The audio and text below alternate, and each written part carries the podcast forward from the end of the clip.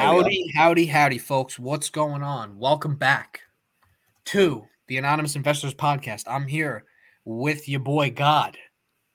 Today, Martin Shkreli is here and he's going to be dropping some knowledge bombs on you. What's up, God? Talk to the people. Say what's up. What are you live from Allentown, Pennsylvania? Yeah, I'm live from the penitentiary. I'm on the burner right now. You already oh. know. You're gonna get another five years. It's uh I'm I'm the uh, CEO of K Bio and uh Vyera Pharmaceuticals, aka known as uh Turing Pharmaceuticals, formerly known. A lot of weird shit going on in the world today, a lot of cool shit to talk about. Especially this week, man. It seems like it seems like there's a lot of shit that goes on when we aren't recording, which makes for good topics to talk about. But it also seems like there's so much shit going on that we can't keep up with. I don't know how you feel about that, but it's been kind of crazy. I know. It's like every day there's something new going on Yeah. in this crazy world. Yep. So um, one of the main things we talked about, at least in the last few episodes, was just this whole gas crisis going on. Obviously, we hammered Ukraine and um, Russia home. What are you, So a flatulence issue? yeah, I have a gas issue, right? That was a good one. What are you, a dad? You're making dad jokes now, bro. You're making dad jokes. But um, no, yeah. Anyway, the U.S. has a big flatulence issue, obviously, and that comes with the U.S. being morbidly obese. I'm sorry, Americans, but it's true.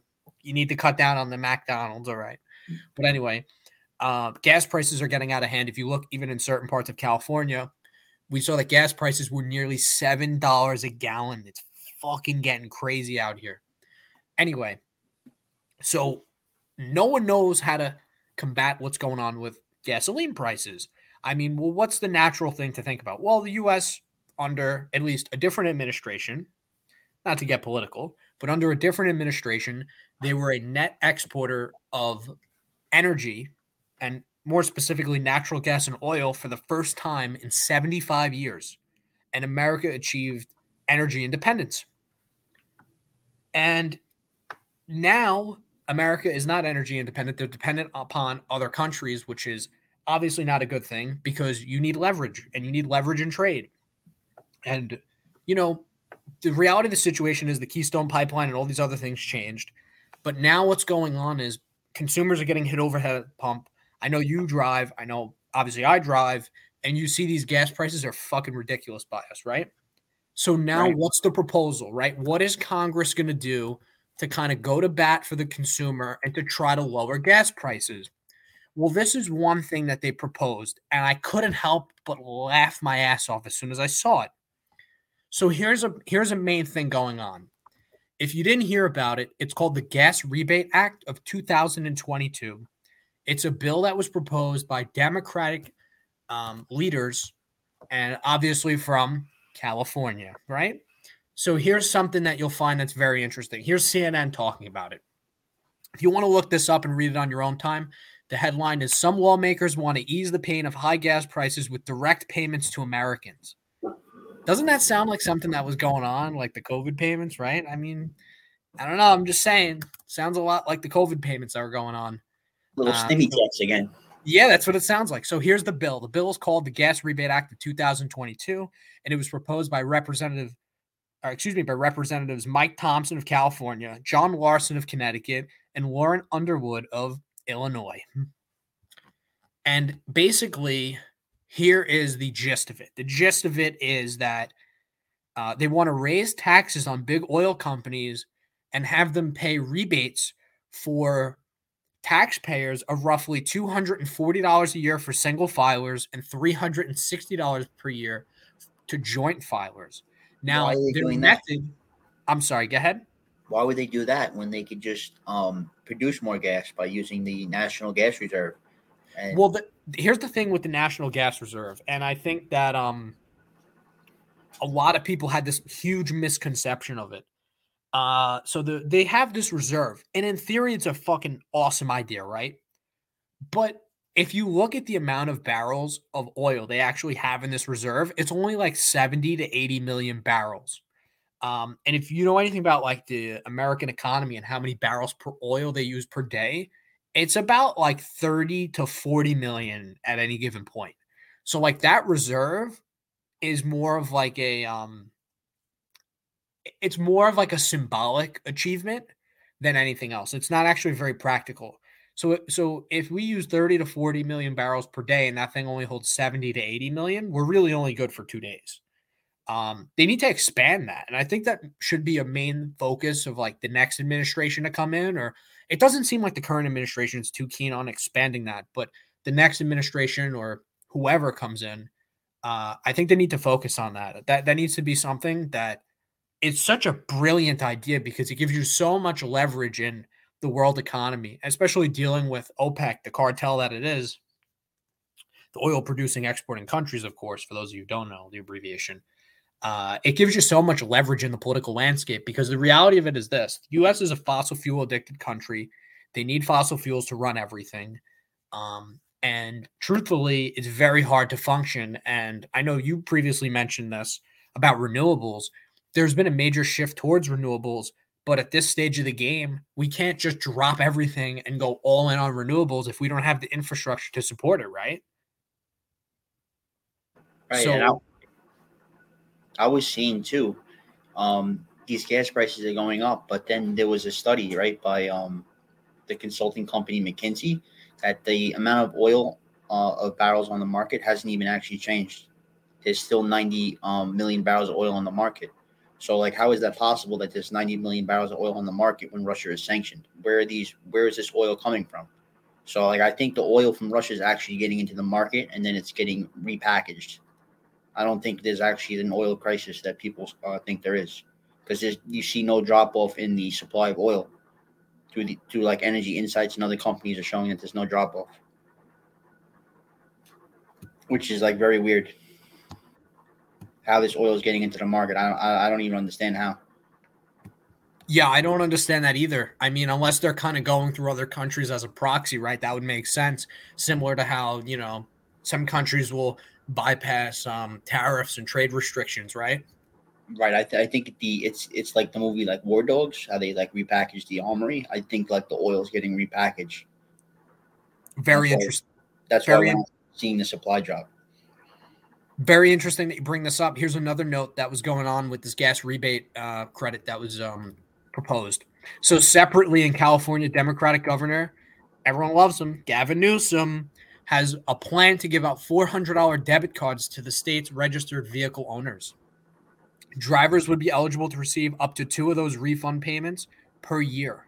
So you're talking about he wants to create a plan where he's giving drivers $800 a year. How unbelievable is that? Driver and that's what? in California. Driving? Does it have to be an electric car or something? Do you just get it for if they drive? No, th- well, this is dealing with gas. Th- this is the uh, the gas crisis that's going on. So it doesn't even have to do with electric cars. Well, I think a solution to this gas crisis would be to push people towards energy independence and push people towards the electrification of their cars. Then there's going to be less of a demand for gas if they push people towards electric vehicles. I think that's uh, obviously a very viable solution. And why don't they just push more and more people towards electric to decrease the demand?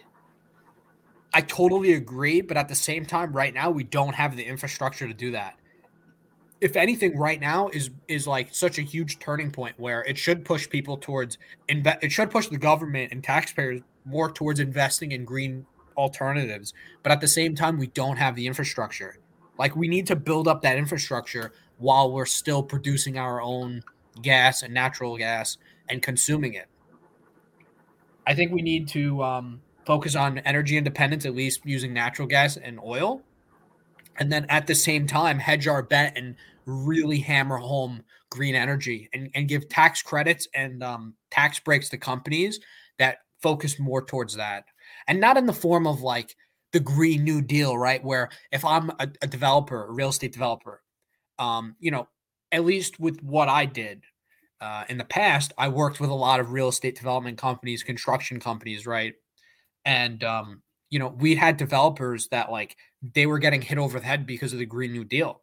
Like if there certain um, materials that they were once able to use. So if you actually look at what you're supposed to use, it's almost like you're building these massive skyscrapers that aren't going to be structurally sound because you're not allowed to use steel, you're not allowed to use, you know certain types of glass. You're not allowed to use rebar. Like you might as well just build the buildings out of popsicle sticks and, and just hope for the best, you know. So it's getting a little unbelievable. But um, you know, then you have certain companies like Exxon. I, I remember we spoke about briefly. Exxon was investing more into green energy, right? They've been sort of a big leader in that push. Uh, I know you could speak a lot more about that than me, but um, Exxon looks like they're making major strides to kind of push towards green energy, right? Uh, yeah, Exxon's actually um, they came up with this, or they're going to come up with this carbon capture system because they're um they're releasing a lot of like flare gas into the atmosphere through their um, natural processes, and they're to use they're to uh, uh, capture this and then repackage it and then mine Bitcoin with the um with the carbon that they capture, which is an, an interesting concept because if you look at the Bitcoin um, hash rate, the, the hash rate of the Bitcoin network, and then you look at the um, the capex of like uh, energy costs, like there's literally no extra um, capex for these gas and oil companies to do this. So they're going to be um, one of the best positioned. They're going to be one of the um, best people positioned to capture the upside of uh, Bitcoin.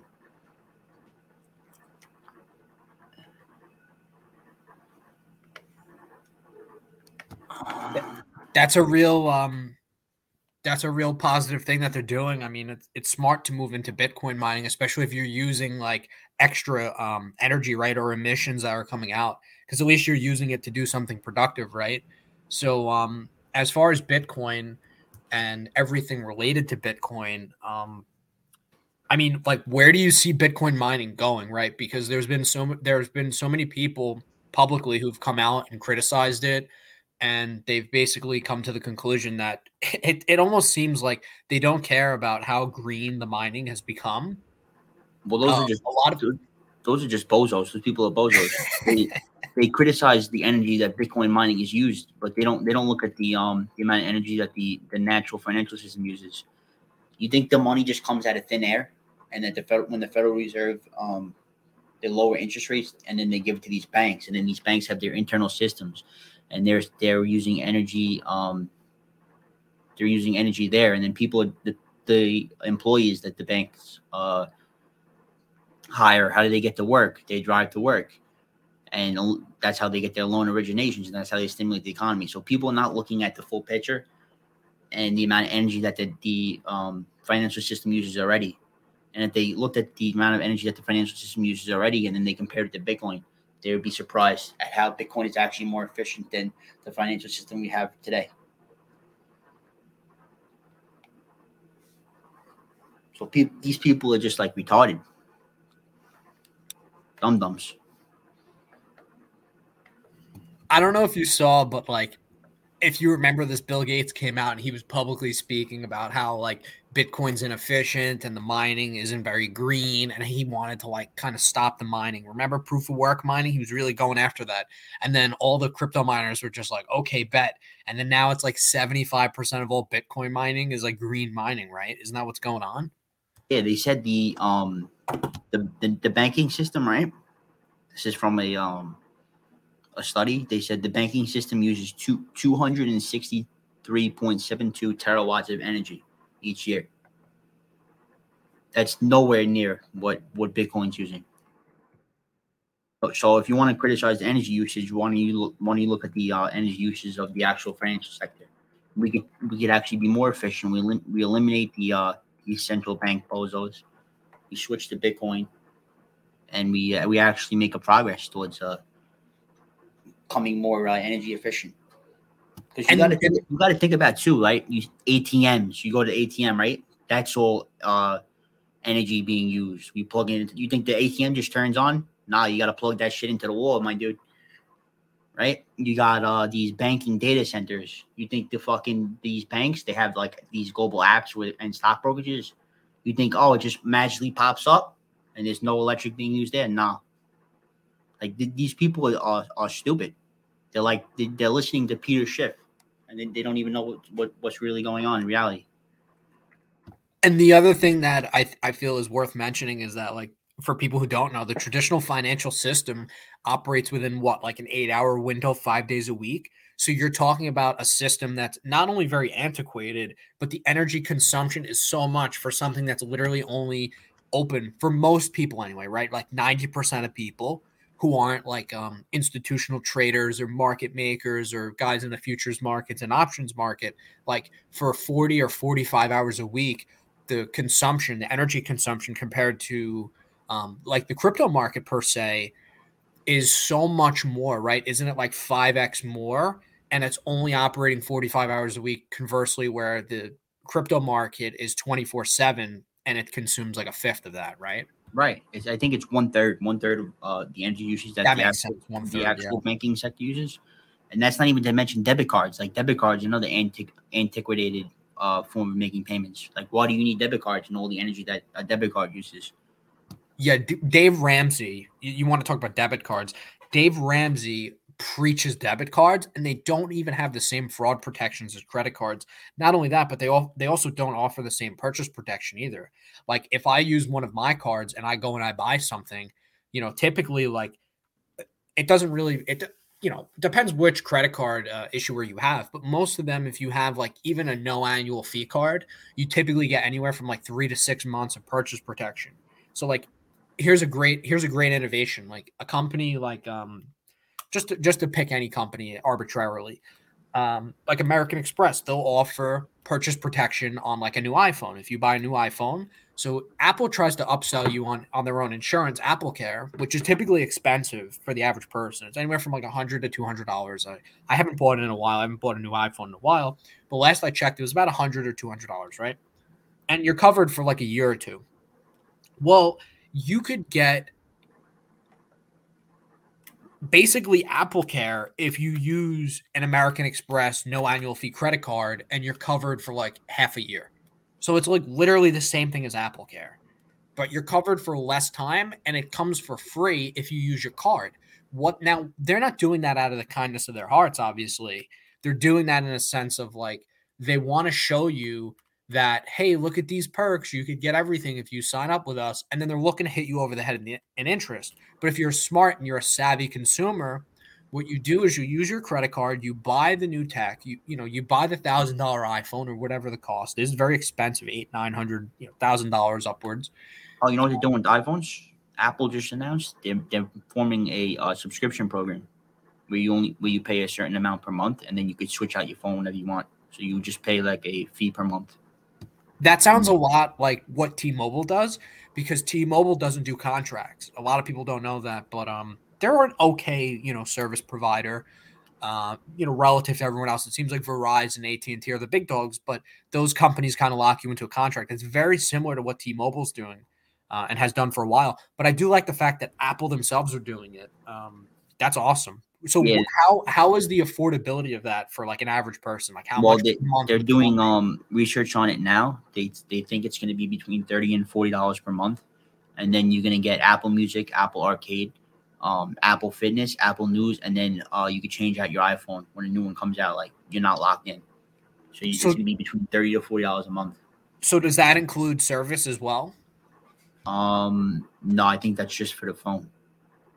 Okay, that's not bad. So with Apple Music, would that be like a family plan or anything like that, or no? No, just I think it's going to be just a single. For you. Okay, so it would just be like Apple's main like infrastructure of products, so like Apple News, Apple Music, uh, and then what were the other ones you said? Like Apple Arcade, and and fitness and Apple News. that's pretty good. That's not bad for thirty dollars a month. That's not too bad. What about Apple TV? Do you get that with it or no? Um, I don't think so. No, I don't think you get that with it. Yeah, Apple TV is not bad. It I don't know what it is with Apple. Apple just kind of like I love them as a company. Well, they dropped the ball. They should have bought Disney, and they would have been in a much they- better dude, they position. could have. They would have had Hulu under their under their wing because Disney is uh owns Hulu, so they would have had Hulu, Disney, and then they could have had made their own content too. They would have been a content machine, and they would have rivaled Netflix, and they would have rivaled Paramount Studios and uh, MGM and Amazon. So they, they they would have been in a much better position than they are now, content wise. Here's another thing too with Apple. I was reading this recently. At one point in time, they could have bought Disney and they could have bought Netflix. They could have bought both of them at the same time. I don't know if That would have went through though, antitrust wise. I don't think that would have went through. You don't think they would have been able to buy Netflix and Apple? No, I think they would have had to. I think Apple would have had to choose between Netflix and uh, or Disney. I don't think they would allow those two. Those those are like the basically only two big competitors in the market is uh, Hulu and then Netflix. So I don't think you would be able to consolidate them all. I think antitrust would come down on them. I think Disney's infinitely more valuable. Like you look at the brands that Disney owns, Marvel, obviously the the traditional um, Disney figures that they have, Mickey Mouse, Minnie Mouse, uh, you know, Goofy, Donald Duck, all those characters that everyone knows, the older crowd knows. But um, then you have some other characters too that are like these new films that they've been doing. Like, oh, bro, Pixar. Pixar's the biggest thing. If you want to, you want to talk about a moneymaker for Disney, bro. Pixar like prints money, prints money. They are literally the best animation studio on the planet. Like it's not even close. If you compare any of these other movies that come out, animated films, DreamWorks doesn't matter. Um, they they can't compete. They can't compete at all. I, I'm a big Disney guy. Um, I know a lot about them as far as like a lot of this. It, it's a fascinating company to follow. Like if you actually follow what they've done um, in the last like 30 or 40 years, like dude, Disney. Um, I don't know if you do you know a lot about Disney or not really like the corporate history because I'll touch on that a little bit if you want me to. Yeah, sure. All right, so like obviously Walt Disney founded the company, built the company, right? Um, he had like Roy Disney in there, who I believe was his nephew. Um, and then also Walt Disney's brother was involved with the company for quite some time as well. But basically, Walt Disney had this whole idea of like, you know, creating the brand, creating Mickey Mouse, and then like kind of getting into filmmaking. And uh, he did that for quite some time up until his death. Um, and then, you know, he opened Disney World in Florida. That was like his grand vision. Um, but unfortunately, he died before Disney World in Florida opened, right? So he his whole idea was like make films and take everything that he makes from animating and kind of put it into theme parks, which was like kind of his master plan, right? Um, so it's fascinating how he even came to like opening Disney World too in Florida. So he purchased all the land through like different shell companies he created. So he would go to people and just offer them like a ridiculous amount of money through like some random shell company that could be called like um, Michael Jackson LLC or whatever, and then just buy the person's fucking land. And then he'd have another one called like Shit Fuck LLC and just buy everyone's land. So no one knew what was going on. And then by the time people kind of found out, he already owned like most of Central Florida, like in Orlando. Um, and then obviously built the theme park. But after his death, there was kind of like a power grab that was going on because there were people who at Disney kind of wanted to carry out the same vision that Walt Disney had and focus in on making um, like animated films and making like children's movies. And then there were people who were kind of more of like corporate raiders. So there was one point where like Disney was going to fall victim to like corporate raiders. So to save the company, like um, Roy Disney kind of stepped in and he picked Michael Eisner to like take over the company. Uh, and this is all fascinating stuff. Defunctland has like an awesome series on um, Disney videos. If you want to learn about that, I highly recommend anyone who's interested in this type of stuff to go and check out his channel. Phenomenal channel. Focuses mostly on like the history of Disney, but also like rides that were very popular at their time for either being uh, infamously popular, like shitty rides, or like really good rides that unfortunately Disney had to cut because they couldn't process like enough people through the ride per hour. Um, so like one of the best rides in Disney's history, just as an example, like offhand, it's called 10,000 Leagues Under the Sea, but it's everyone says this is like Disney's best freaking ride, right? But like they don't have it in any of their American parks because they can't process enough people through the ride. So like people would wait on massive lines just to get on this ride and like they would have no shot of getting on.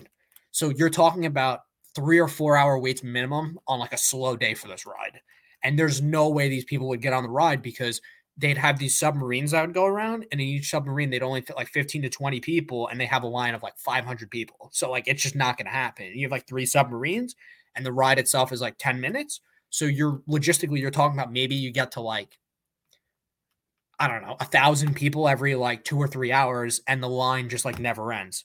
So they kind of replaced a bunch of these rides that were old school like that with newer rides with you know um, shorter durations and stuff like that. But there's a lot of logistics that goes into Disney. But anyway, Michael Eisner is like the most controversial figure in Disney because he at the same time he's like the best thing and the worst thing to happen to the company. he he's a he was like a phenomenal businessman, like understood everything from a business perspective, but he got like super ambitious.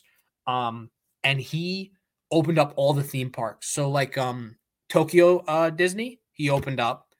Um he also opened one up in Hong Kong. Hong Kong and Euro Disney. Uh Euro Disney is like Disneyland Paris. And most people consider Euro Disney to be like the worst one. Like in terms of profitability, I think they had one profitable year, and that was. what like- about Disney Hong Kong? so Disney Hong Kong was interesting um, because they or- originally opened there while the British still occupied um, Hong Kong. So the British turned over Hong Kong to the Chinese government in, I believe, the late 90s. And before that, Disney opened Hong Kong, which was interesting because the, their main draw was like, okay, we have a Disney park in China, so we'll get mainland um, Chinese tourists to go to Hong Kong to visit it. And then at some point when um oh uh, Bob Iger, I, I I was drawing a blank there. When Bob Iger took over, he was just like, "We're building a park in Shanghai," and then that was it. So then they built Disney in Shanghai. So now no one goes to Hong Kong because if you you know when you look at the topography, uh, at least geographically, of like who you know where most people live in China, they live in mainland China like China has one of the world's largest populations, and most of the people live in like Shanghai, Beijing, and any of the mainland areas.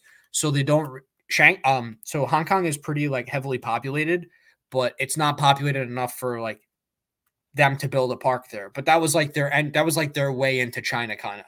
So they built this park and then eventually they opened Shanghai and the people in Hong Kong were like really upset about that because they knew that most of their traffic was from at least tourism was from mainland China you know mainland um Chinese tourists. So then they opened up in Shanghai, and then that was it. Like Shanghai just kind of like Hong Kong, they still have Disney is one of those weird companies that like even though they bleed money with Euro Disney. Oh, and Euro Disney almost bankrupted Disney itself. Like they literally almost went bankrupt. Um, but under Eisner, they they devised this like business model where um, I don't know if you saw this like DisneySea. It's in Tokyo. It's it's fascinating. Everyone says it's like the best Disney park, and the funniest part is that Disney just licensed out all their likeness for like characters and rides, and they let this company called uh, you could look this up if you want. It's very interesting to read about. The um, it's called the Oriental Land Company, and they like built all the Disney parks in Japan, all the newer parks, and in China. And this company everything that um, people commonly say the best Disney park is um, DisneySea, and it's not even it's not even made by Disney. Like that's how insane it is. Uh, and people like Disney Tokyo and a lot of these other places too. And it's hilarious because these are the best Disney parks, at least commonly cited by Disney enthusiasts, and they weren't even built by Disney. So Euro Disneyland almost bankrupted um, Walt Disney, the Walt Disney Company, and then the same thing with Hong Kong. So Eisner's very controversial because he focused like under his leadership, the company was his most profitable, but he was very ambitious and he tried to like scale too quickly. And he took on a lot of debt doing that. Um, so then they had to devise a model to kind of like outsource the bill, you know, future theme parks because they were hemorrhaging money with those two projects. So that's why like the Oriental Land Company is ridiculously like profitable, and a lot of people don't even know about it. So real interesting stuff. Real interesting stuff. Um, This this is the thing too, right? You look at the success that Disney's had with their theme parks. Why doesn't like a, a Netflix or Hulu make make their make their own theme parks and use the content that they generate to uh to basically have their own theme parks with their characters and everything like that? Like I don't understand why these um subscription programs like Paramount, uh Netflix and and uh, Hulu they don't have their own theme parks. Yeah, so I think a main play with that would be for Universal to go to them because Universal has Universal Studios in Florida and they also have some locations in uh, California and as well as around the world. If I was Netflix or Hulu, any of these Disney competitors, I'd go right to Universal and just honestly license out the likeness of characters. Make a Stranger Things ride. You know how many people would go on that ride? games, that would be nuts. These, That would be amazing. That would be incredible. right. so- these rides would go nuts, absolutely nuts. Yeah, so there's and it's cool too because you know that Universal would obviously do this. Like there's no reason why you shouldn't. Go to these other companies and say, "Hey, we have a hit Netflix show. We've got, you know, Stranger Things, that would be a phenomenal ride. Like, think about, I don't know if you've ever been to Universal in Orlando where they have that Harry Potter ride, but that's another great ride um, that they've recently built. Something similar to that, but make it Stranger Things themed. Like, they have ET. It's like, okay, great. You have ET. You know, ET is a shitty ride now. Like, it's so outdated. They don't do anything with it. I love ET. ET's classic, like a classic movie, great Spielberg film. I mean, really it doesn't get more iconic than that. Like when you think of Universal, you think of ET, but like you don't need an ET ride anymore. And then also they have a bunch of Star Wars rides in Universal still because that was before it was owned by Disney. If I was Disney, I'd be like, listen, bozos, like you got to shut that shit down. Like we own we own Star uh, we own Star Wars now, so like you can't have Star Wars rides in there because we have Star Wars Land in our parks. So now because we own the rights, like we're kind of gonna claw it back or whatever or however long they own the rights to having Star Wars rides. Like if I was Universal, I'd be thinking of very very quickly. I'd be trying to think of alternatives. So um, I also think that Disney. We previously spoke about this uh, off off uh, stream or uh, you know off the air. Um, we spoke about how uh, Disney owns 21st Century Fox. So I believe that Disney, like in an indirect way, owns The Simpsons because 21st Century Fox was they own the Simpsons, like and the likeness. So that's another thing. Universal has like the Simpsons land, and I think it's the Simpsons is a little bit of like mature humor for Disney. So like they kind of own it as like they own it sort of, but like they won't directly claim ownership of it, and they won't in- incorporate any of that into their parks, which I think is kind of silly because Disney, at, you know, everyone knows Disney as like this clean cut family company. But at the same time, like that would be good to have like a nice change of pace and maybe have something a little bit geared more towards like adolescents or adults. Um, maybe like a segment of a park or something, they should do that. And like that's another thing too. I don't know about you, but if I'm Disney and I own The Simpsons indirectly by owning 21st Century Fox, and you have a section of your park that's dedicated to The Simpsons, and it's a giant area, like I'm going to hit you over the head if you want to continue to have that Simpsons area in your park. So I don't understand why they don't do that. It doesn't really make any sense. So again, you Universal should look to like new and up and coming brands and uh, these licensing deals like Netflix and Hulu and uh, you know even Amazon. Amazon has their own original shows, which are obviously aren't as good as like Netflix's shows or Hulu's original shows, but at the same time, it's like there's no reason why you can't license out some of these things. NBC was smart, by the way. I don't know if you saw this. NBC is smart because obviously they made Peacock and like they have The Office on there and I'm sure at some point they'll move Seinfeld over after uh, Seinfeld's done on Netflix and whatever. Because um, it, it's on Netflix and Hulu, I believe, right now, but it'll eventually be on Peacock because NBC owns the rights to that show. But NBC, they licensed out the Jimmy Fallon ride. I don't know if you've ever seen that. It, it was a decent ride, but they licensed that out and they were smart because they know that people love the Tonight Show. And it's a huge part of American culture. It's more of like an establishment outlet. But I thought like that was a big time power play because um you know as much as the younger generations don't really care too much for late night television um it's smart because it'll draw in a lot of the older crowd that really kind of grew up with the tonight show and they would kind of reminisce about you know watching johnny carson have these up and coming comedians on and you know famous celebrities right and jay leno was on there for quite some time too so um, there's a lot of older people that will like that so it appeals to the older demographic that still regularly watches tonight, uh, watches t- the Tonight Show or any sort of like conventional um, media outlet. Right. But um, yeah. What, what was going on? Did you you said you recently saw a video about Dave Ramsey? What was going on? Yes, I'm glad you brought that up. I got on a little bit of a tangent there, but uh, yeah, I brought him up when we were when we were talking about um, debit cards. So Dave Ramsey, you know, we we just spoke about crypto too with Exxon. Uh, so getting back on track here, I digress. Um, you know, we recently spoke about crypto. So like Dave Ramsey has been like super overly critical about crypto, so much so that it, it's this real weird thing with Dave Ramsey. It's almost kind of culty. I don't know if you've seen this. His employees, they all share the same opinion as him when it comes to money. Now, Dave well, they're not Ramsey, allowed to have their own opinions. They're, you know, if they have a different opinion, they get fired. Well, like you think if one of his employees, that's true. He said, um, like I have a credit card. I have a credit card. You think he would he, he would still hire them? I think if someone said to him like I have a credit card and they were an employee of his, I, I think he would fire him. I don't know what the grounds are there.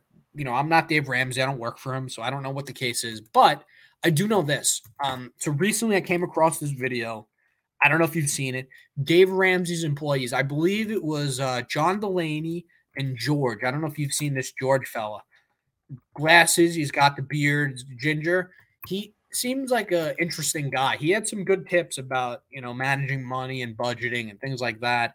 But dude, they are so fervently against cryptocurrency. It is unbelievable. Like these guys are the the mental gymnastics that they do to try and discredit cryptocurrency is hilarious. I got a segment here I'd like to show you. It's a couple minutes long.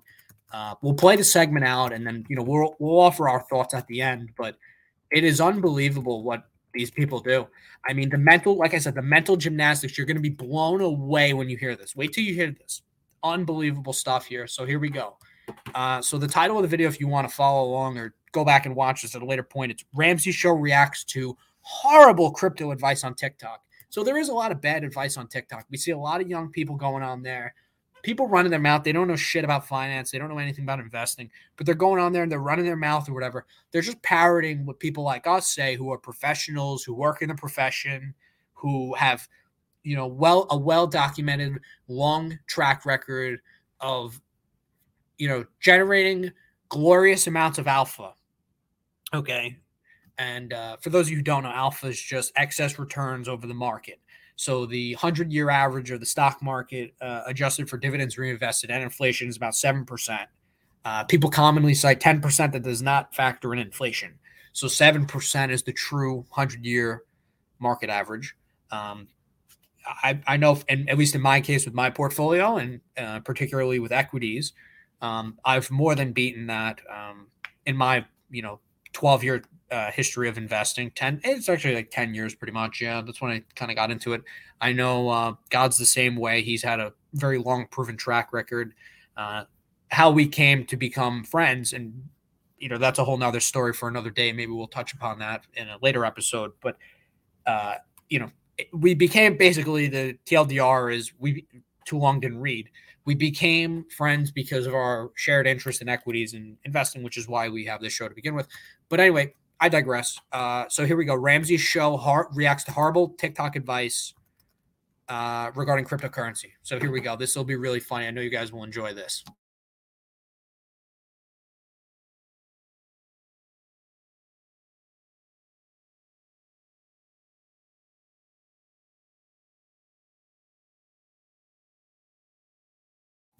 Hang on here. This thing is just being real silly. So, um, let me see if I can find this here. Uh, here we go. All right, here we go. People could always fast forward, you know. Yeah, let me know if you could hear this because we've been having some issues here with the audio. Um, hopefully you'll be able to hear this. If not, I'll I'll keep trying and we'll we'll circle back to this. It's not a huge deal. Uh, hopefully you could hear this. Uh, let me know if you hear this. All right. All right. Hit hit play. Yeah, we're You good. hear it, right? We're good. Yeah. Beautiful. Raise it up though. Raise it up. Pump up the volume. Pump up the volume.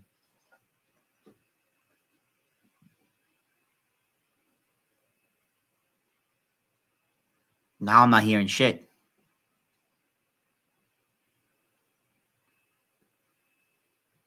Oh, you really don't hear it? What the hell? No, it, right. it was on and then it came off. All right, hang on. I don't know what the hell's going on here. Just give me one second, folks. Bear with us. Software's bugging out today, but nonetheless. All right, I'll play it now. Let me know you hear this. So choose your words. We Good.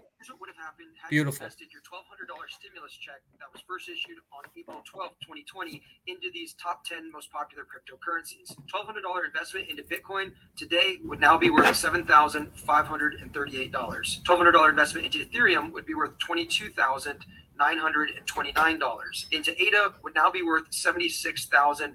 $363 into BNB would now be worth $28,720. $1,200 investment into XRP would now be worth $5,873. Into Solana would be worth a whopping $210,389. Into Chainlink would be worth five hundred and forty-four dollars. I think he's just making them up. Would be worth one hundred and twenty-six thousand dollars. Look at this idiot smiling, thinking he has a point. Fucking bozo. A twelve hundred dollar investment into Terra Luna would now be worth one hundred and eighty thousand dollars. Well, George, my There we hemorrhoids are back. There they Hemorrhoids are. are back. They're back, John. Wow. You know what else is cool? If I had not gone to Taco Bell yesterday, I wouldn't have indigestion. Is that how that works?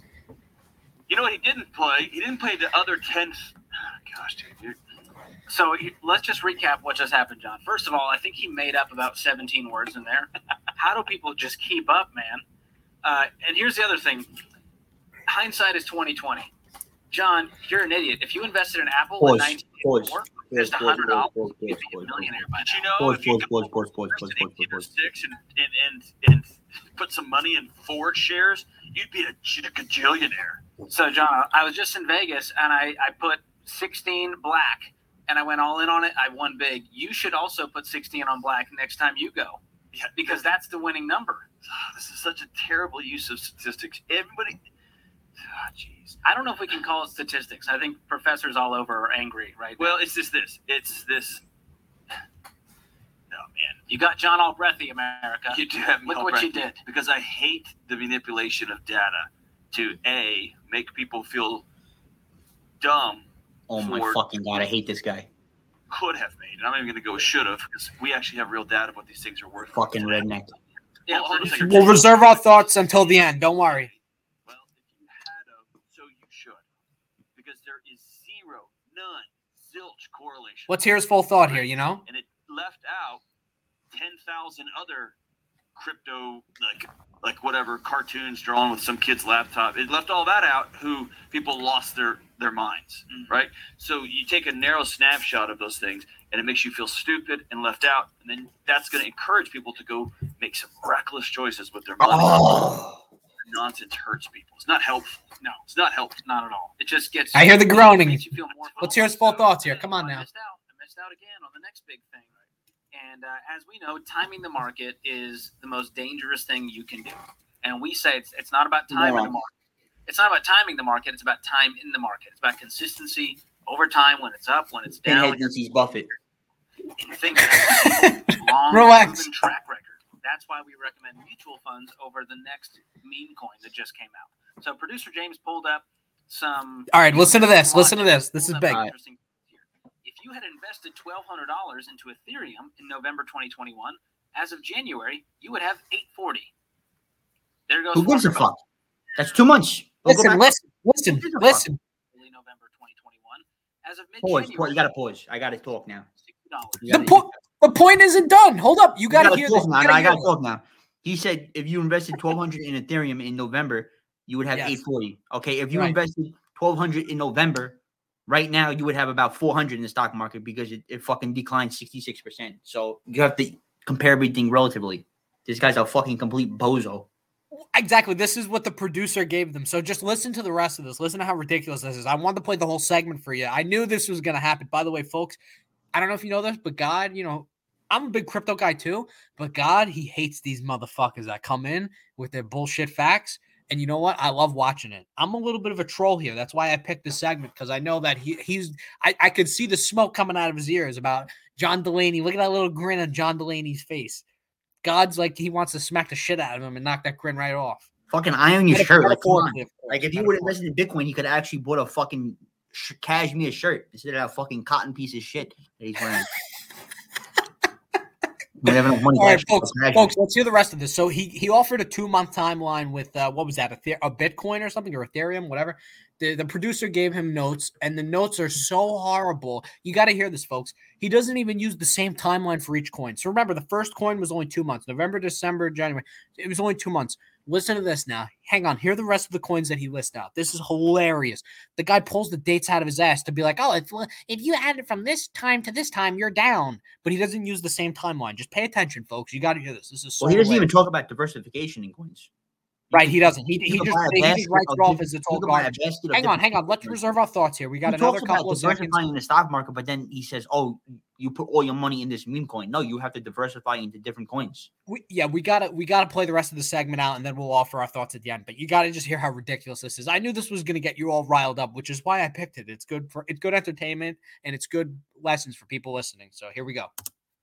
Congratulations. Just lost half your money. Way Golf to go. clap, America. If you invested $1,200 into Dogecoin in May of 2021, as of January, you would have $360 instead You're of an idiot. You invest into Dogecoin, you're an I idiot. know for a fact, John. Here's why. When we were doing the episode on cryptocurrency on the Fine Print podcast, which you can go listen to wherever you Middle listen school to podcasts, boys everywhere were, were angry with you. They, yeah, they're very, All right. Anyway, that was the segment. What, what's interesting about it is That that talks about Dogecoin. Like, come on. Like, yeah, gotta Doge, Doge was the Coinomics. biggest. Do, Doge is the biggest piece of cr- long time. You know what? Actually, I'll, I take that back. I take that back. the whole purpose of a crap I've seen cryptocurrency is is it's supposed to be time. it's supposed to be deflationary. So like, why would you buy Dogecoin that doesn't Right. have a a infinitely cap? inflating. It's worse than the dollar. You're better off buying. You want a fucking dollar. cryptocurrency with a fixed cap. Like if you if you're buying a cryptocurrency that is that ha- doesn't have a fixed cap and that keeps inflating every year, you might as well yeah you might as well just keep your money in the dollar. You're not solving the problem that cryptocurrencies solve. Right. At least with the dollar, deflationary. inflation's only eight percent a year and not fucking a thousand or whatever the fuck it is with Doge. You know, the whole point of cryptocurrency is to get away from infinitely inflating um, medians of exchange that lower your purchasing power. Right. The whole point. The whole point. The whole crux of crypto when it first started. You read the Satoshi's white paper. It's literally geared around we need to get away from the banking system we the us financial system uh, which is at that eh, at that point 2008 2009 even today is the global financial system the whole crux of it is satoshi saying we need an alternative not that it needs to be um, as big or as robust as the us financial system but we need an alternative system where we could preserve purchasing power which is the that is the thesis for bitcoin right? The whole fixed supply, 21 million. Right. Nothing will ever be created past that. It cannot be counterfeited. Once enough people agree that it has value and they see the use of it and they see the uh, divisibility of it and the ease of access and ease of use, it will become widely adopted and widely accepted as an alternative. There has to be Now, a reason what- for the medium of exchange. Like if if you have a cur- cryptocurrency that you could use that you can only use on say like Amazon. Let's say Amazon created their own cryptocurrency and you had to buy that cryptocurrency to basically um buy an item on Amazon. That would have value. You you can't just go around buying a piece of shit cryptocurrency that's not a medium of exchange, that's inflationary, that has no utility, and then expect, oh, I lost all my money. It was a meme coin. Like, uh, what the hell are you doing? You got to spend hours and hours of research. You can't just wake up one day and say, "Oh, I'm going to strike rich." Pull that slot machine. That's what these people on on Dave Ramsey they like to think. Yeah, they Dave. spend more time on their tractors instead of fucking talking about cryptocurrency. This is too techno- technological for them. Look, I don't have a problem with Dave Ramsey listeners. I think there are people trying to better themselves financially, and I don't see anything wrong with that. It's just that I think they're going to the wrong person. Just like anything else, right? You'll you'll this is God, I know this is something that you'll really appreciate that I have to say. Just like you diversify in your portfolio, you should diversify opinions. That's something that a lot of people don't do nowadays, right? You have to diversify opinion diversify opinions and you have to diversify the um informational intake of opinions. So just like if you go to a news outlet, let's say that you're Republican, you should listen to liberal news outlets, right? You should listen to moderate news outlets. You should listen to socialist news outlets. You or, or vice versa. If you're on the, if you're on the left side of the spectrum, if you're on the left side of the political spectrum, you need to listen listen to opinions from everyone because it's what creates a more well-rounded person and will give you a broader view of the world. Mm-hmm. So just like with financial advice, you should if you listen to Dave Ramsey, you shouldn't just religiously listen to Dave Ramsey. Dave Ramsey is proof that his formula works for him. It's not proof that it's going to work for you. It's proof that it worked for him and it worked for a lot of other people. So it might work for you. But the reality of it is this Dave Ramsey proposes buying your house in cash. Okay. If you live in, I don't know if Dave Absolute Ramsey is well, I don't know if Dave Ramsey is uh, well aware of this, but the large majority of Americans live in coastal Moronic. uh, cities and metropolitan areas where housing is essentially unaffordable. Moronic. Uh, if you wanted to buy, I agree in a sense. He is a moron and with that take because he's offering advice that isn't applicable to probably 90% of his potential audience because 90% of Americans, his major demographic is Americans, right? Older Americans. Like, unless you bought a house in New York or LA 20 or 25 years ago and you had that much cash sitting around, which even then housing was very pricey, um, a little bit more affordable than it is today, but still very expensive. would still be an idiot because you could have bought two, three houses. Right. And you You could have used leverage and you could have rented them out and generated monthly cash flow, got tax breaks. See, the thing with real estate that's very interesting, and I'll touch on this very briefly, but we could have a whole episode dedicated to real estate. I could I love real estate so much. I worked within the field. Um, and real real estate, like it, it literally is one of the best investments of all time. Um, you're talking about with real estate, this is access to things that the average person normally does not have access to. So with stocks, you could do the same things that I'm going to mention with stocks, but it is a little bit more complicated, right? It right God, it involves like futures and it'll involve options. And most people they don't have the fucking time or the patience to learn about something that's so archaic in the financial system, right? So real estate's good for this.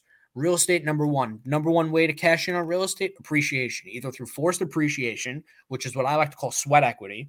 You buy a POS house, piece of shit, you fix it up, put a new kitchen in, put a new bathroom, put some new tiles in, boom, bing, bing, your equity goes up. You spend 15 grand remodeling the house, and now all of a sudden the home value increases by 50. Congratulations, you just made $25,000 in equity, right? You just made $25,000 in profit. You put 15 into the house, that increases the value by 50. Way to go. Okay. That's number one appreciation, forced appreciation. Now, 1B is appreciation of the value of the property based on the area in which it's located, right? People talk about location, location, location. That's big in real estate. If there's major development go developments going on in the area and major development projects, and more specifically, and this is what a lot of people don't talk about, corporate developments. You have new office buildings being built, you have major companies moving into neighborhoods and into the residing areas. That's going to boost the value of the um, Well, you you would never get in at the oh. cheap price because you have, you you would be waiting to save up the cash, so you would miss out on all, all this appreciation. exactly, exactly. But I'm just picking your nose. Exactly. So just to just to touch on the other major areas to to make money in real estate, appreciation that's number 1. And I'm going to very very basically cover cover this. We can go into this in depth in another episode, which I think we we definitely should because this is something that can help a lot of people and it can improve lives. So and we believe like we said in the past on the anonymous on the anonymous investors podcast we believe in the d- democratization of information. Um, anything that we could put out there that has helped us in our personal lives or helped us with our experiences we believe that everyone should have access to because it creates a better society and it'll create a situation where people will be happier morale will be better. And um, when people are doing better financially there's less crime. There's also um, more availability to resources. It also puts people in a position to where they can pursue endeavors that will be more constructive to society. Because if you have a group of people in society that are down on their luck or they're distraught and they're very upset with their circumstances, it doesn't make for a productive society. And it also doesn't help people who are um, high performers in that society because now you have at least what's going on nowadays, at least with what it seems, it seems like there's uh, class warfare and division that's happening that is being perpetrated by people who are seemingly putting themselves outside of that scope. And, and if you don't believe me, go on Elon Musk's Twitter. Like, look at all the people that tweet him and they say horrible shit. He seems like a nice guy to me. Like, I, I mean, look, he's a hard ass. Like, I probably wouldn't want to work for him. I, I'm not gonna lie. I love him. I love him as like an innovator. I think he's dope lazy. guy, but I, I probably wouldn't want to work for him only because he seems very demanding. Right, you're And, lazy. um, I've heard well, I've heard stories that uh, you know, people who work for him, like someone will take off because, you know, there was one guy who took off because um his wife had a kid and then he wasn't in work the next day. And then Elon emailed him and was like, This, you know, what we're doing at this company is really important. Like, you can't be taken off. I don't care if you your wife had a kid or whatever. And like that kind of rubs me the wrong way. But at the same time, like I respect the grind, you know, like anyone who's a high performer like that and has high demands of everyone. And he's he's a leader. He's not um he's not a boss. Like the difference between a boss and a leader is kind of like, you know, a boss will tell you what to do, a leader will do it with you. So like you know he's busting his ass. Like he's infamously known for working, you know, 80, 90 hour weeks, sleeping on the couch in the office. Uh, I think when they were really making a big push to get Model 3 production out during the early stages of Tesla's uh, profitability, right? He was sleeping on the factory floor. Like, this dude's a fucking savage. Like, this guy's a fucking dog.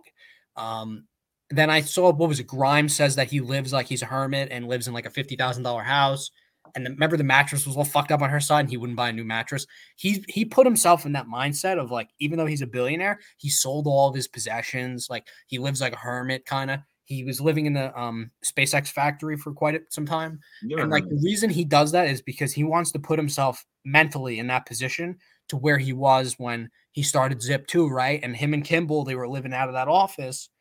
Uh, you know, they they rented an office space for their business he was he was sleeping on the floor and sleeping on the couch in that office and he's putting himself in that mindset of like i got to make this work otherwise you know it's the end of me. So i respect his like grind as far as that's concerned um because i think that you see a lot of people get complacent you know i think bezos is pretty fucking complacent he built amazon you know, did a lot of good in that respect could do more but I think that he's very lazy now and he doesn't really give a shit. And he that seems to be the case because he's spending more time on his yacht and not really innovating and kind of leaving everything with Amazon for Andy Jassy to run, who's a phenomenal uh, early Amazon employee. A lot of cool shit about him. But back to real estate though. So the main point was, you know, getting off topic here, but this is all stuff that's very interesting to talk about. And I know you guys like listening to this. But uh, so this appreciation was the main one. Uh, second is cash flow, of course, monthly uh, income coming in, of course. Um, the third thing is equity. So the value, and that again, that ties back into um, appreciation, but more so like you take out a mortgage, like 30 year mortgage, 15 year mortgage, whatever. You're making monthly payments towards the mortgage, which is then going to increase your position, your equity holding in the house. So, um, in that sense, we would call that mortgage pay down. Uh, and we'd also call that like equity buildup um, just through the progression of time and making your payments by using the base. Like if your cash flow is three thousand dollars a month and you have a twenty five hundred dollar a month mortgage payment, you're putting twenty five hundred dollars of the three thousand dollars coming in, so you're left with five hundred left over, and then you have all your write offs, depreciation, capex, um, mortgage interest, property taxes, things like that. You could write off and offset against the five hundred. You in all likelihood wouldn't pay taxes on that because of the depreciation itself is going to create uh, a situation where you actually get a tax break which leads into my next point, which is the potential tax breaks.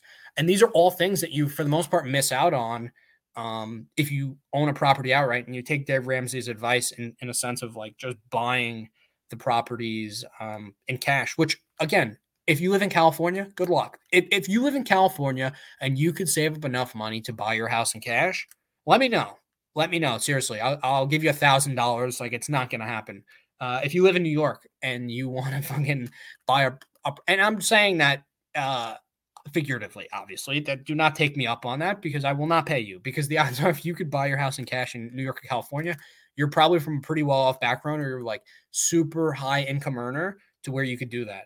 But for the majority of people, like 99% of people, will not make enough money a year to even be able to buy a house in cash within, I don't know, the next 10 or 15 years, right, God? Like, the average person in New York's making what like you know let's say you make 100k a year like by the time you save enough money up the home values will like have doubled right? Or like close to doubled in, at least in New York and California. That's been the trend right?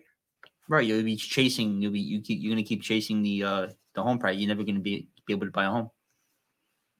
As you keep earning more money the home price is going to keep going up and up and up and, and then you're going to be wasting money on rent that you're not even going to get a return on appreciation on. So you're going to be paying people, say, I don't know, $2,000, $2,200 a month on rent. That's wasted money that you're not going to capture on any kind of resale. And then you're not even going to get the benefit of a, um, of the of the five hundred thousand dollars in free capital gains that you get when you sell a home. So yeah, and and, and the uh, and and just to um point this out because a lot of people aren't too privy to this. So this is a really good point. I'm glad you brought this up. So, as far as uh, tax situations, if I live in a property, right, and let's say it's a triplex or a duplex for the sake of uh, argument, right? So, I live in a triplex or duplex. God lives in one of the other units, and I have some random. I have a Joe Mama. Joe Mama is my third tenant. Okay, we have a we have a uh, my second tenant. We have a triplex. I live in one unit. Uh, God lives in one, and then Joe Mama lives in the other. Wait, you know who lives in the other unit? Oh, Wait, listen. This is the guy that lives in the other unit. Okay, right? You ready? I'm ready.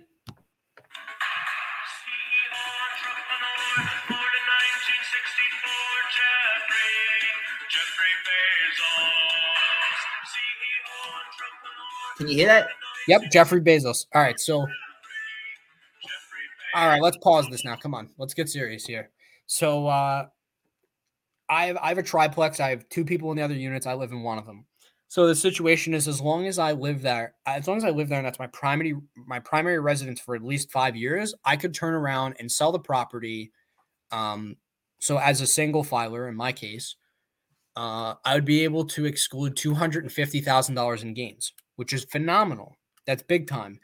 And if you're married, it goes up to 500,000. So that's what God was previously alluding to. That's a major tax break for um, homeowners uh, who live in a property and they sell it.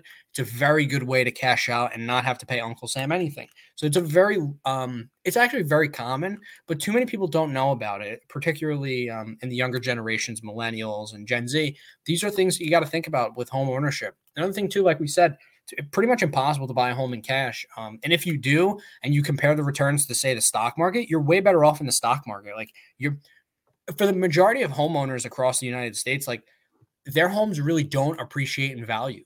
Like if you look at areas outside of, like I said, the coastal cities, like if you look at, I don't know, Idaho, Utah, anywhere in like the Rust Belt, those home values are not really appreciating unless you're doing major construction and you really kind of become like a real. Yeah, you don't need appreciation because the cap rates are higher. So you don't need no appreciation in in uh, Idaho or Ohio because Exactly. Exactly. And and how I look at appreciation is appreciation is the cherry on top, right? You really should be buying properties for the cash flow. You have to look at the cap rate. So he brings up cap rates, which is another Cash phenomenal. flow. Uh, Exactly. Cash flow. That's my by the way, I don't know if you guys ever heard this song, Cash Flow by Ace Hood. I love that fucking song.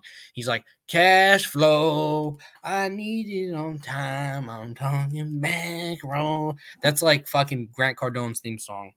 But um, no, anyway, so the cash flow is like the main reason you get into real estate. And then the tax breaks is probably the second biggest reason because it, it really is like once you use leverage to get into real estate, it really is such an incredible tax shelter. And um, the barrier to entry for real estate is obviously greater than stocks, right? Like you could now, we're in a weird situation where like you could buy uh, fractional shares in companies, which is kind of nuts. But um, you know, for like a thousand dollars or two thousand dollars, like you could become a shareholder in like pretty much every major American company, like even Amazon. I saw split. What was that? Like a twenty to one split. I saw that it was like two weeks ago. I mean, you got real estate syndicates too. When you got um, what's that other pro that there's this platform that you can buy real estate on. But uh, yeah, they charge exorbitant fees. Uh, crowd something, right? Yeah, something like Um, it's like a real estate platform. uh, buy- what is that called? um, It, it's similar to like Lending Club, kind of, right?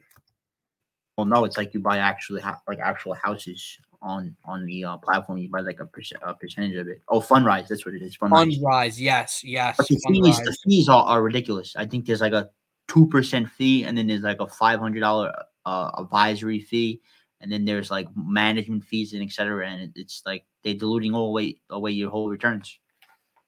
Yeah, and Fundrise, the uh, shares that you buy in these homes, they're not really liquid because it's not on like a market like you know the New York Stock Exchange or the Nasdaq. So it is a little tough to sell them. Well, um, that's in the prospectus in- when in you the when you beginning it wasn't buy. really that liquid, but they actually uh improved like their liquidity because they're they they have like a uh, set amount of cash aside and they they use that to buy back shares if you want to sell them. So like Fundrise will buy back your shares to create liquidity in the market.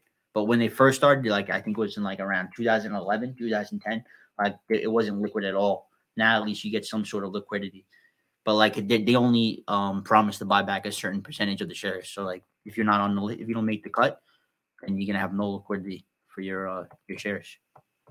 And it's interesting that you bring that up because liquidity is everything in that market. But at the same time, like what's to stop you from just like buying a REIT, you know? Like if, if you really want to get into like that residential real estate space, which is booming right now, like just buy a REIT.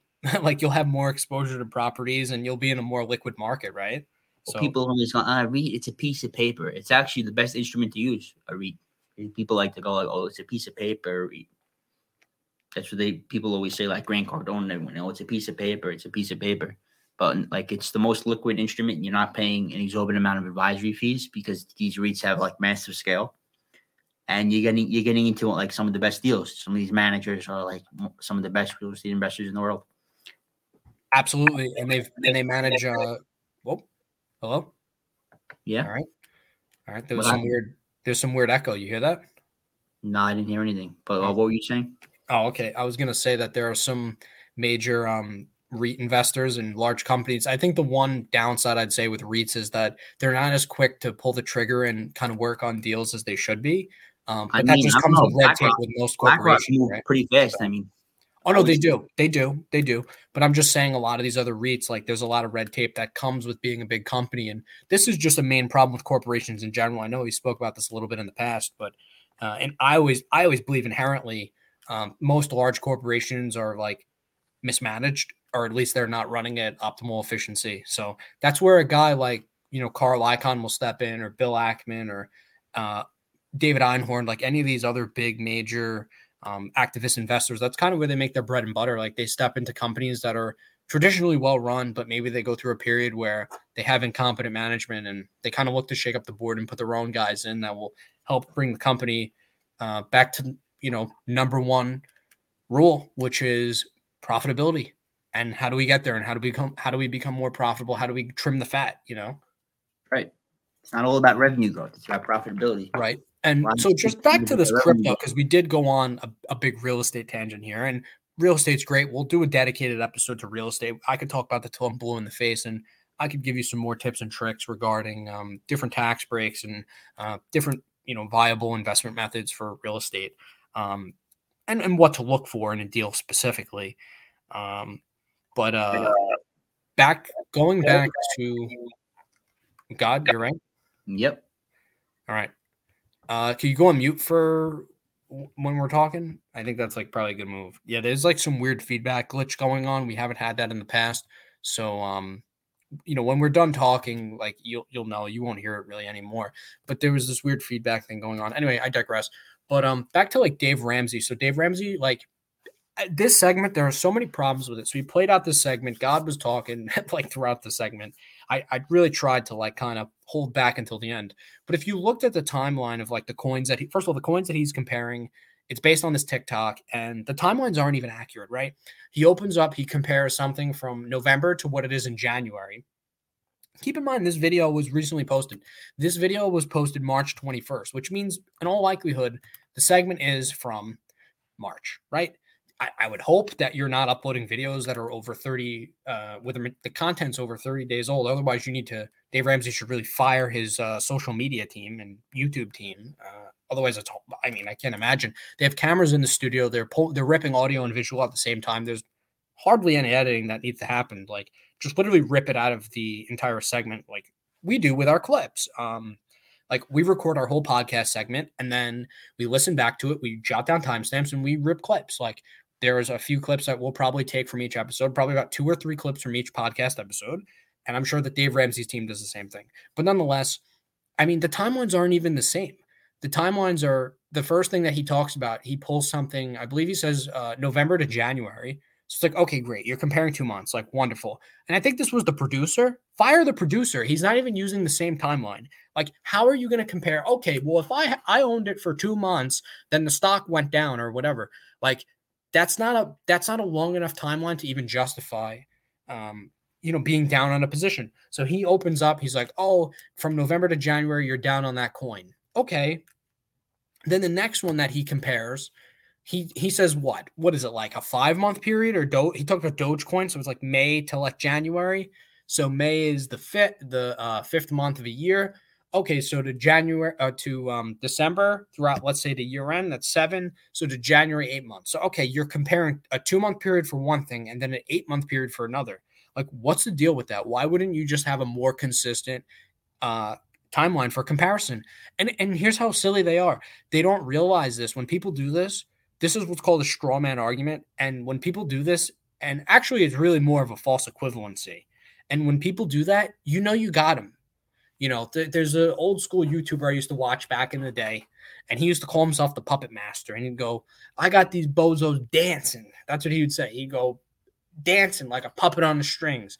And, you know, all the crypto people, like, they got Dave Ramsey doing mental gymnastics right now. Like, they're like, listen, bozo, you're dancing for me. I'm trolling the shit out of you. And it's fucking hilarious. But, um, you know, how do you how are you going to compare timelines that aren't even the same?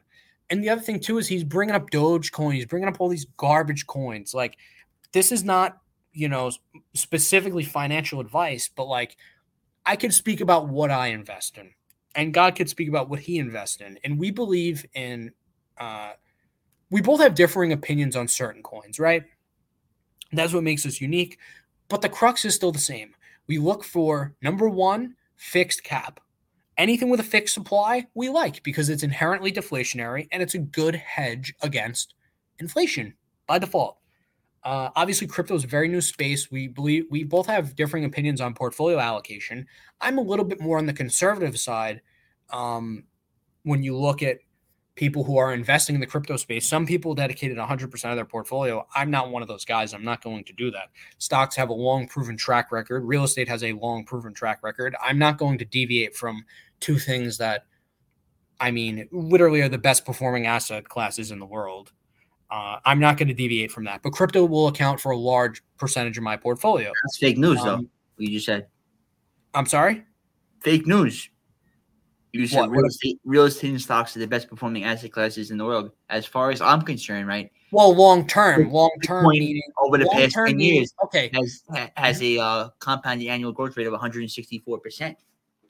That's that's beats stocks by uh, 17 fold. I, I'm saying long term. I'm saying long term, and in, in the scale of at least 50 years or more. So crypto hasn't been around. years is pretty long. I mean, that's that's about one eighth of a person's life. Okay, long. but I'm okay, but I'm saying I, I'm not talking about crypto in, in a scale of like 10 years. I'm talking about, uh, you know, best performing assets within the last 50 to 100 years. Like th- that's a long proven track record. Like that, that definitely matters. well, but let as me far as- you on this. Okay, so right? as far as wait, wait, wait. Let me. What stock, right, has lasted from 1850 to today? Name one stock that has been around since 1850 and is still around today. well, that doesn't matter because you could just buy an index fund. No, no, no. I want to. You said s- people have this like false equivalency that stocks always go up. So, what stock has lasted from 1850 to 2022 and has stood the It, test? it time? It, it doesn't matter about first of all i don't believe in indiv- individual uh, investing in terms of stocks. I think everyone should just buy index funds and then call it even. I think indiv- individual investing is like prone to error prone to human misjudgment and i think you're putting a lot of trust in management to do the right thing and to um, not uh, you know commit any sort of financial fraud which when you look at the structure of um, compensation for a lot of people who are on these boards they're almost incentivized to fudge numbers and to uh, mislead the public and um, commit uh, acts of financial fraud because there's little to no punishment and they get golden parachutes and they seem to be able to cash out after they falsify um, financial statements and um, earnings.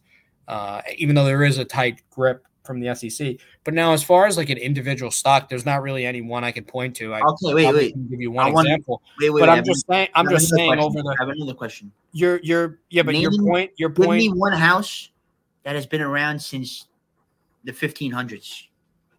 uh, America was only settled in 1613, so not in America I want to know a house that has lasted that long. since 1613. Since yeah, since the 1600s, a house that has lasted that long.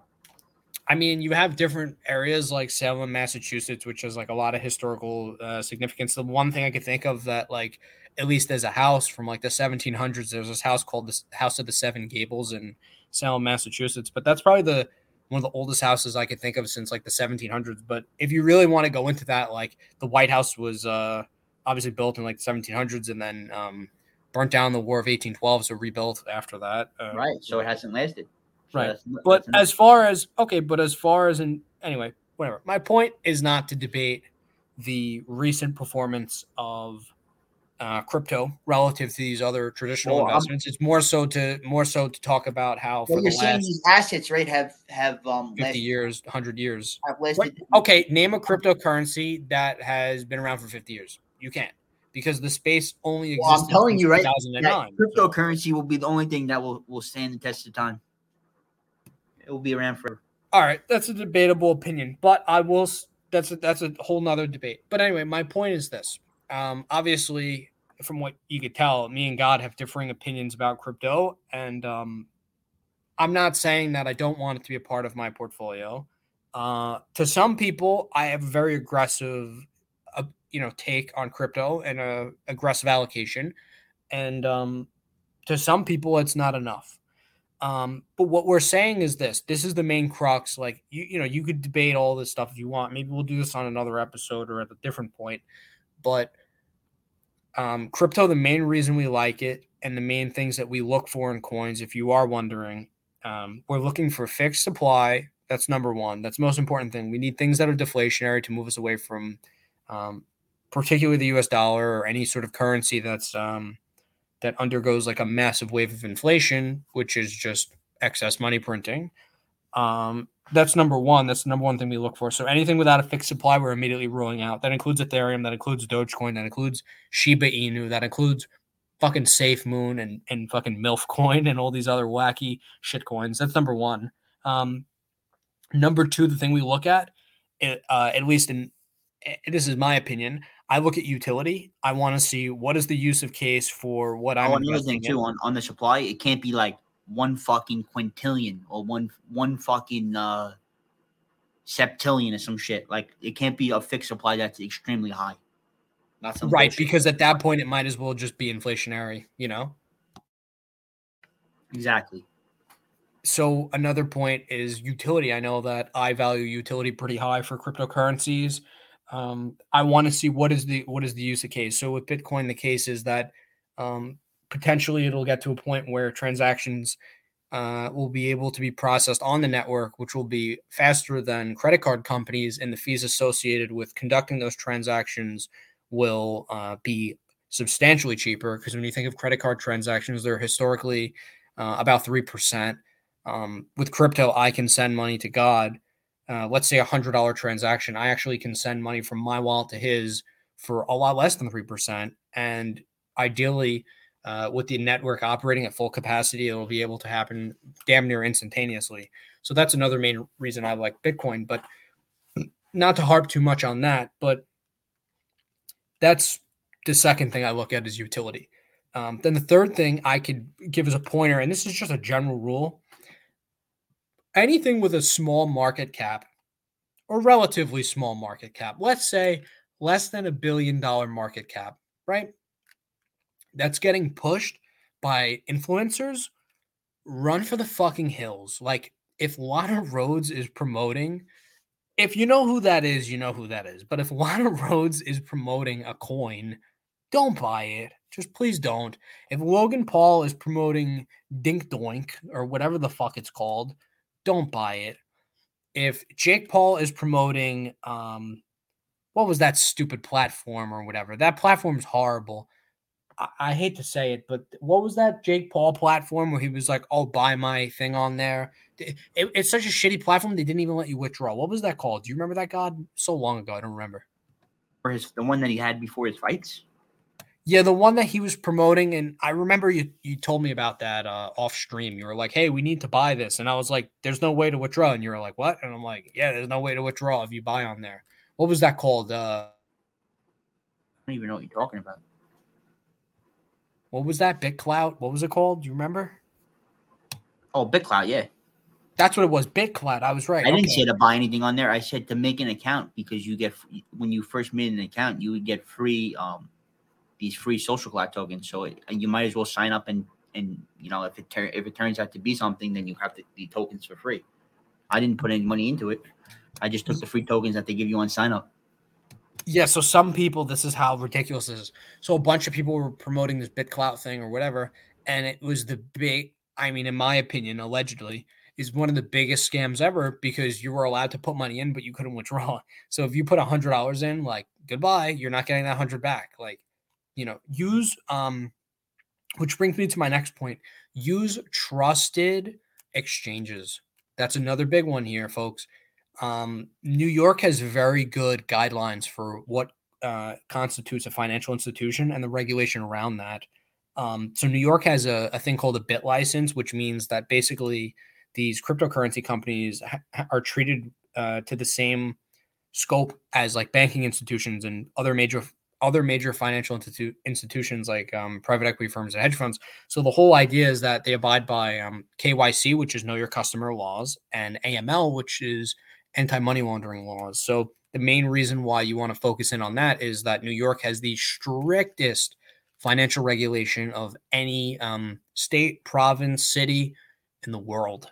Um, so anything that falls within those guidelines and has a BitLicense is, in my opinion, at least, a somewhat trustworthy institution. Uh, in addition to that, you also need to look at consumer reviews. That's big time. So this is not we're not endorsed by anyone here, but two of the major uh, exchanges that you could look towards, at least if in New York, if you're not in New York, again, you should still look at these institutions if they uh, do a commerce in whatever region you live in. Coinbase, phenomenal. I think it's pretty much widely accepted that they're the number one exchange to buy cryptocurrency on. Um, very easy uh, to buy stuff on there. The UI is great, and it's also um, very easy to move stuff off of that if you want to move it to cold storage, which some people endorse. Um, and then Gemini is also very good too. Um, the Winklevoss twins were, I think they actually were like the first exchange to get I think Gemini was the first exchange to get a BitLicense. They seem to have been working very closely with regulators. They introduced their own stable coin, um, which is a pretty interesting thing to read about. Uh, again, you got to do your own due diligence. We're not offering any financial advice here, but these are things that we look for. Now, we're not necessarily telling you that you have to look for them, um, you know, before buying a cryptocurrency. But again, these are things that we look for, and it's things that make us um, better investors. And we kind of look at things through a scope.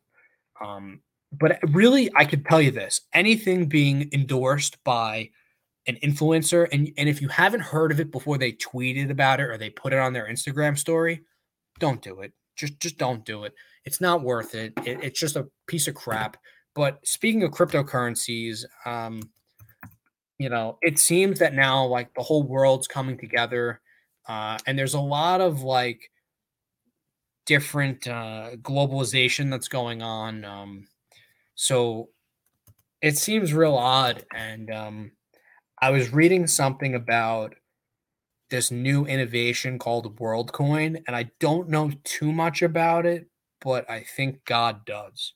So I don't know if you want to speak on that, but I know you're a little bit more privy to that than me. This is all news to me, though. So yeah. So um, Sam Altman who's basically the uh, former founder of, I think he was the former president actually of Y Combinator, you know, that venture capital like startup fund thing. He, uh, he basically started this new uh, cryptocurrency coin called WorldCoin. And he, he just recently raised a hundred million dollars in a uh, in a token sale, and um, he got investors like An- Andreessen Horowitz and um, Sam Bankman-Fried, who's the founder of uh, FTX, um, and a couple other uh, venture capitalists. I think actually Coinbase actually invested in it too. So basically, he he started this uh, cryptocurrency called WorldCoin, and um, so this is like this is like a very interesting uh, proposition of what he started. So basically, um, it's this it's this coin where there's this there's so there's this orb basically he he wants to give everybody in in the world uh, this cryptocurrency. But the problem is like how do you present how do you prevent um, people from getting duplicates of a of, of a particular cryptocurrency? He he um invented this orb where it basically scans everybody's eyes because basically everybody has different um because of the capillaries or whatever in uh, everybody's eyes. Basically, everybody's eyes are different and they have different uh, retinal displays. So you're basically using this orb to scan everybody's eyes, and as a re- as a uh, reward for for him scanning your eyes, you get this cryptocurrency called uh, WorldCoin.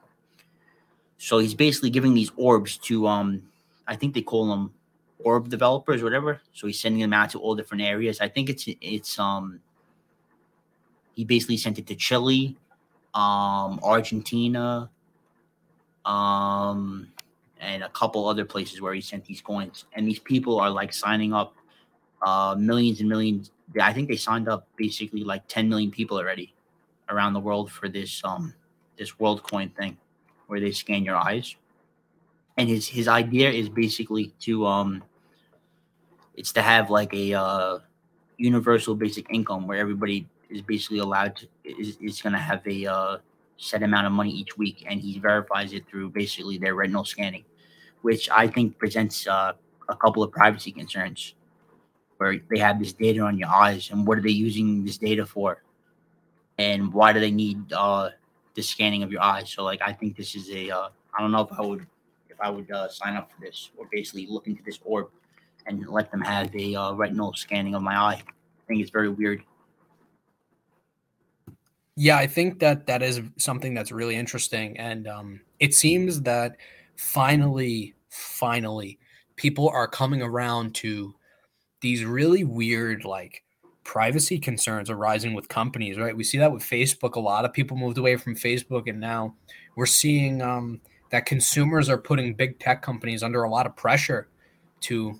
I, I say Facebook, but really, you know, Meta. Right, they rebranded uh, it seems like now a lot of these big tech companies are under fire to like finally take control of privacy issues that have been going on with companies. Like apple cracked right down on facebook right? They stopped targeted ads. That's what it was and that negatively impacted the stock and just destroyed facebook's advertising revenue. Yeah it's true.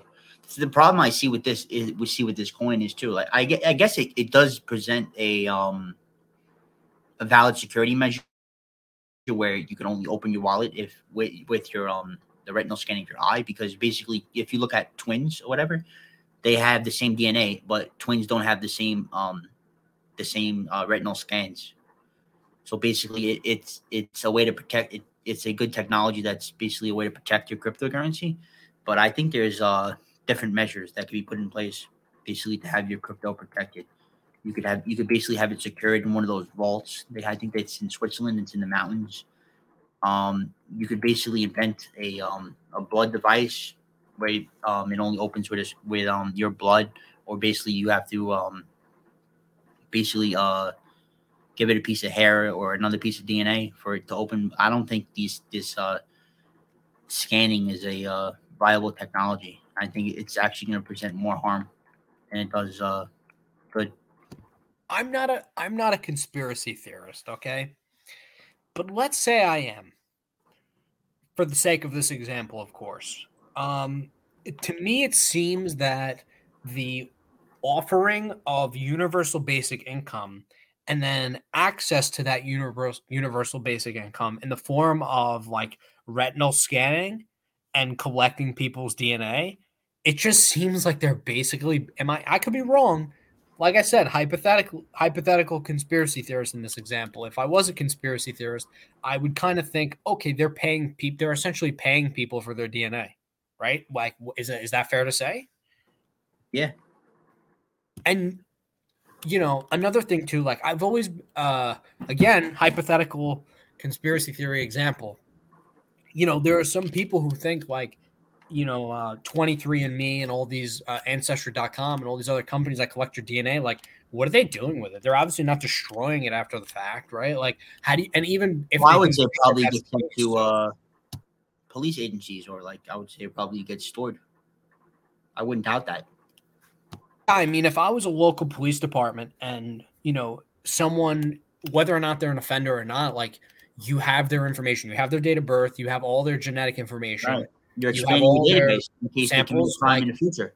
Put it into the da- exactly. Put it into the database before they even commit a crime, and then like now a guy commits a crime, and let's say or there are fingerprints on a gun, and you don't really have any leads of like who to investigate, or you don't have any uh, camera footage. You could just run through the database and see whose fingerprints they are before right, makes, like even interrogating anyone, and you'll be able to figure it out like that because you go, oh, we have a match in our we have a a 100% match of those fingerprints in our in our database because that guy took a DNA test or whatever the case may, may be, or he like scanned his thumb.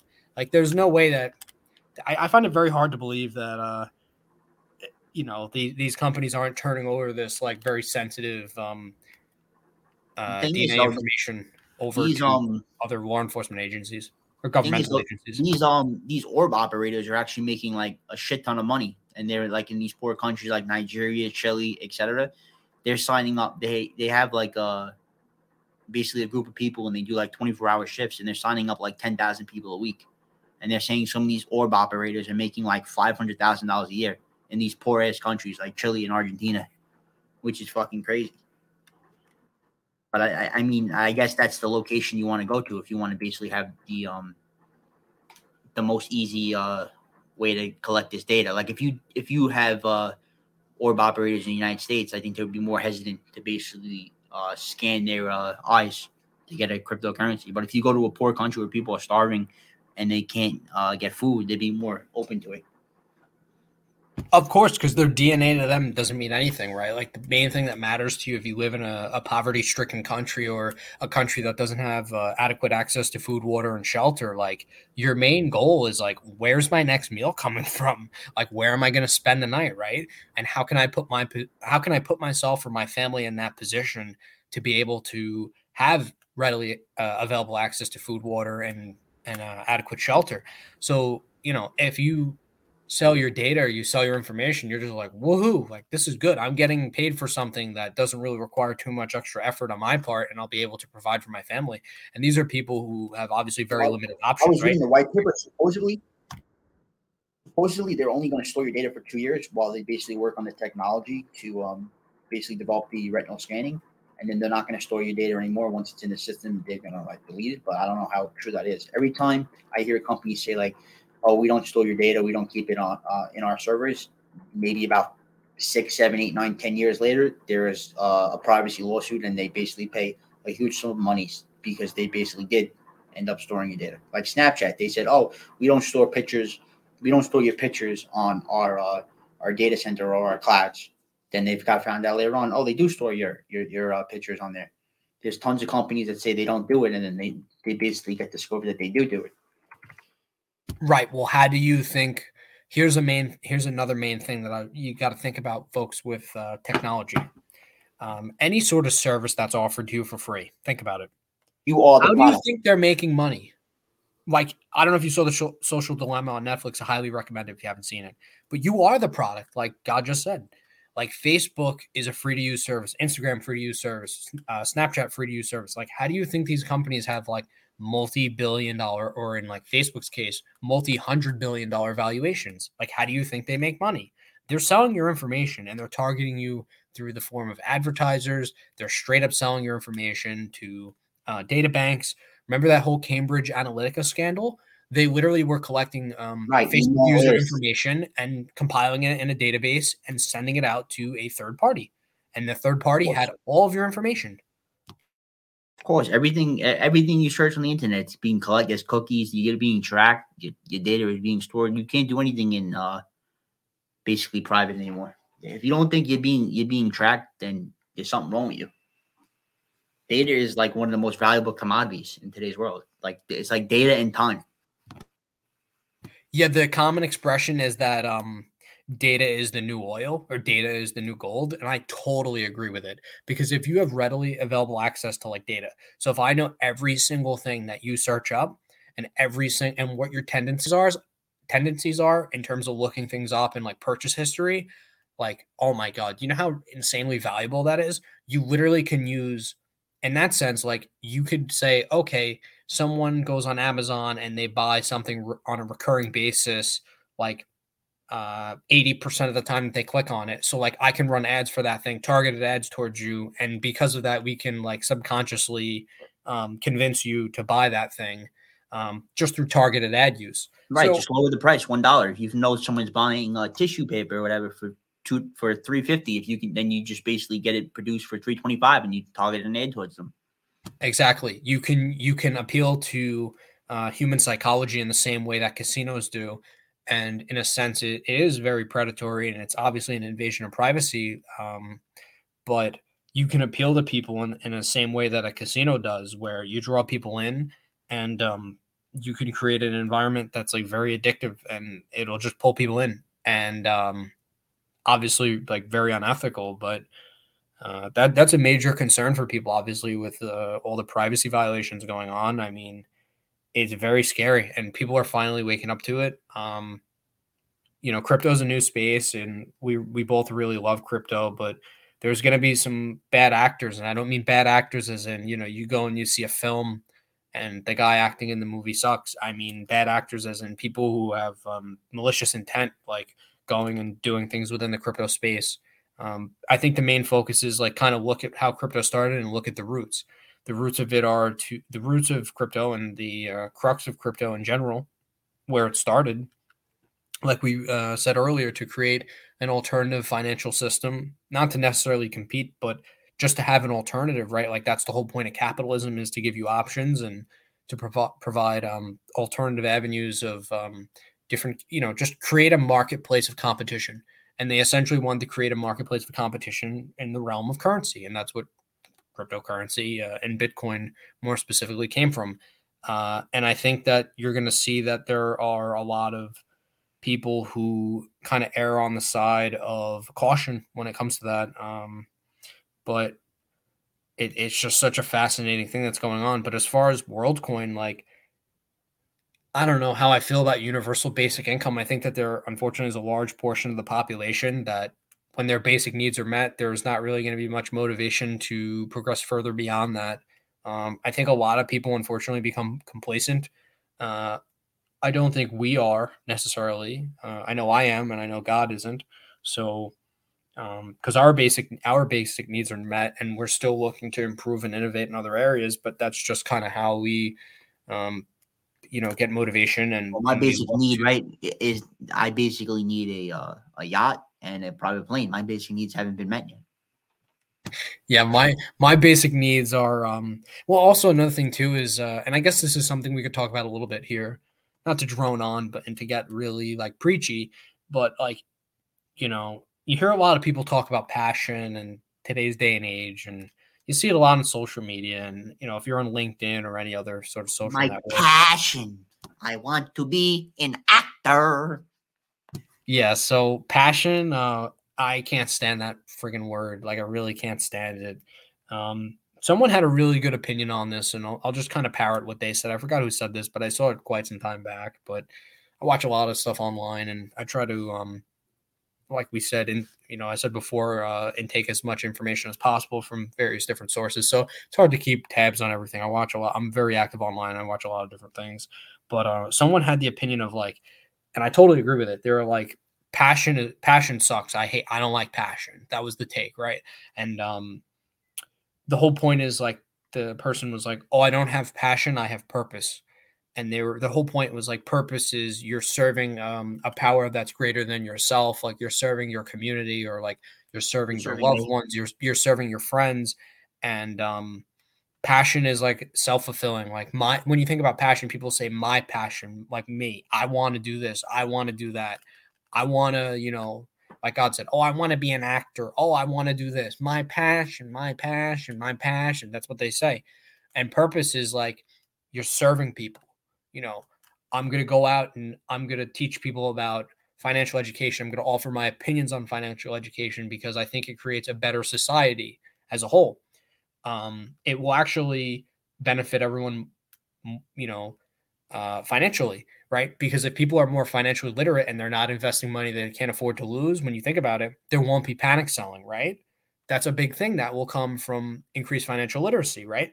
Because how many people are invested in cryptocurrency or in the stock market or in real estate and they're investing money that they can't really afford to lose? It's quite a bit of people that fall into that demographic that I'm talking about, right? You know, if you're 80 years old and unless you have a large amount of discretionary income, you probably shouldn't US equities. You probably should be a nice, healthy mix of bonds or whatever the case may be. You know, there are some people who can tolerate that risk, but uh, there was one gentleman in particular. I remember talking to him. I won't say his name. Let's call him Jim for the sake of the conversation. But uh, an older gentleman who I did happen to work with, and I was talking to him about investing in particularly the stock market.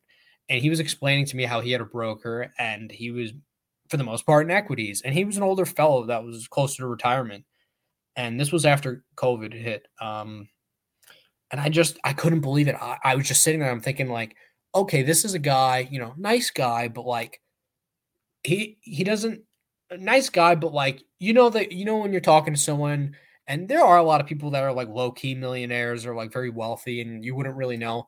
The way he was talking about his situation was like, you know, he was kind of banking on social security, banking on other stuff coming in. And he's just talking to me and he's like actively trading equities. He's listening to Jim Cramer, big mistake.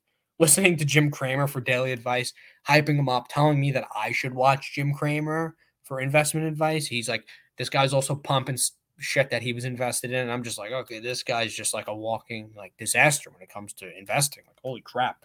He's actively investing. He's he's 90% equities in watch Jim Cramer. Like, I don't want that. No thanks.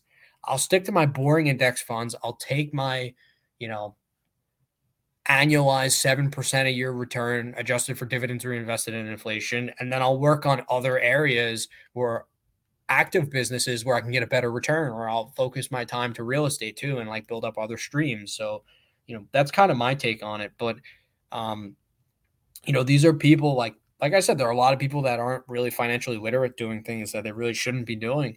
Um, and God, I, I wonder if you have uh, any opinion on that because I know that that's something that you feel very strongly about as well. Right. You're not you're not supposed to be doing right what you're passionate about. Oh, I had passion, I had passion, I had passion. Yeah, baloney. Who cares about your passion? I, don't, I could give two shits about your passion. You do what you're good at. You don't do what you're passionate about. If you have passion to be a football player, but you're fucking three foot one and you you weigh uh, ten pounds, you're not going to be a professional football player. If you have passion to be an actor, but you look like the fucking uh, Grinch, you're not going to be an actor. If you have passion to be a model, but you basically you weigh 900 pounds, you're not going to be a model. Oh wait, maybe you'll be a plus size model. Uh, maybe it'll work out for you. If you had passion to be a, uh, uh, I don't know, you have passion to basically design clothing, but uh, you, you look like Raggedy McGee. You're not gonna, you're not gonna basically be able to design clothing and be a fashion designer. You do what you're good at. You don't do what you're passionate about. Right? This isn't fucking uh, dreamland oh, my passion. I must follow my passion. Oh my God, it's in my mind. My passion, my passion, my passion. Yeah, bullshit. Do what you're good at. Make the money. Retire. Basically, then you'll be you'll have a nest egg, and you'll be able to support yourself. Then once you have the money and you can support yourself, then you worry about your passion. You don't worry about your passion up front. You worry about your passion once you basically have yourself established. Great, great point. Great point. And I'll say this too. We love doing the show, right? And we're doing the show. And when it first started, we started it with the intent to have fun and to educate people as well. We want it to be entertaining and educational. But at the same time, we have to be able to make a fucking living. We can't do the show full time, right? And uh, and to be completely honest with you, there's no reason to do the show full time and to work on the show as many hours as we would at our full time jobs and our full time careers because we wouldn't have stuff to talk about. There's too much stuff going on that we actually would not have. I mean, uh, rather, there there is a lot going on in the world, but there's not anywhere near 40 hours of content to talk about. Like the main thing that you got to focus on is focus on your career, focus on um, developing marketable skills, focus on developing networking, focus on developing more specifically connections that will help you in your career, and use your free time as like the creative outlet. Um, and as far as your career, like, you know, there are a lot of people that sadly they don't work in fields or like they don't work jobs that they like. And it's unfortunate that they're in those positions, but definitely like maximize your free time. You know, I have, uh, I don't want to get too far into my personal life here, but I, I have people who um, are in my circle and, you know, they're still kind of figuring things out and they're trying to find out what they want to do and it's just like I totally get where they're coming from. And I encourage them. I, I'm like, dude, instead of using your free time to hang out and procrastinate, like try to find other areas to like work on things and to figure out what your interests are. But I want to hang, right? I want to drink a six pack, go down to uh the beach, you know, catch some Z's. There's nothing wrong with taking a day to yourself or taking a nice trip and kind of relaxing, but I, I'm I'm the type of guy, and it's definitely something like I need to go to therapy for or talk to someone about uh, because uh, it's not healthy. But I'm the guy that like when I'm on vacation, by the start of day three, I'm ready to go home. Like I, I can't do it. I got to find something to do. I got to be productive. Um, You know, I try to lead a healthy life as much as I can. I did eat like shit today. I had fucking Popeyes, which that spicy chicken sandwich was banging, but um, you know, I try to have smoothies every day. Uh, I try to um, take vitamins every day. I exercise every day in the form of running six miles or lifting or I have a rowing machine or rowing. So, you know, that that's kind of how I try to do it. But in terms of an off day, like tomorrow, I'll probably ta- I'll probably have an off day. But bare minimum, I'm working on our show. I'm working on the podcast. I'm exercising. I'm working on some other things that come up, and then maybe I'll build like a quarter of a day into time for leisure. But um, I think the main thing in terms of sustainability is like you need to have your your free time can't be dedicated to doing things that involve wasting a giant amount of your resources. Your resources are time, your resources are money, your resources are like the relationships you have with other people. You got to use your time wisely. Like you could go out and you could and you could have a fun fun night out with your friends. You're at the bar and you're drinking. But guess what? If you go too hard in the fucking paint that night, you're gonna wake up, you're gonna feel like shit the next day, and it's gonna stunt you for the rest of that next day. Well, you're gonna hit your head on the sidewalk, right? And, and then wake up in a hospital. That's what's gonna happen, right? What? You're gonna hit your head on the sidewalk and, and then wake up in a hospital. That's what's gonna happen when you drink too much. Yeah, that happens to a lot of people. A lot of people they go, like I said, they go too hard in the paint, and then now they're fucked up for the next day. You know, so you really you have to be cognizant. And you have to make sure that you don't put yourself in that position. So, you know, it's crazy, and uh, I think everyone's been there. Everyone's had times where like you go a little too hard in the paint, but at the same time, it's like you need stuff like that to happen. You need some form of like um, situation that comes up that's adverse that you deal with in that sense, whether it's self inflicted or not. You need like an adverse situation like that to come up because then it just reminds you that you know you can't do that all the time, and you really shouldn't make a habit of doing that all the time. And you should kind of focus more on trying to do both, like make time to have fun and and play games and fuck around, and also be able to like enjoy your life a little. But you also have to make time to work. So and you and really your free time like you should be using it wisely. You should be using it for professional development. You should be using it to build a healthier lifestyle and to build stuff that's more sustainable. And again creative outlets things that you could work on that even necessarily like we do this show like you know we both feel very strongly about finance. We could both talk about finance until we're blue in the face so it works for us. Like i'm sure that if you're listening to this there's something that you're passionate about that you want to work on and maybe you're not working on it. Well you should. And really the whole point is like don't even worry about making a plan. Like that's another thing people kind of get a little too preoccupied with as well.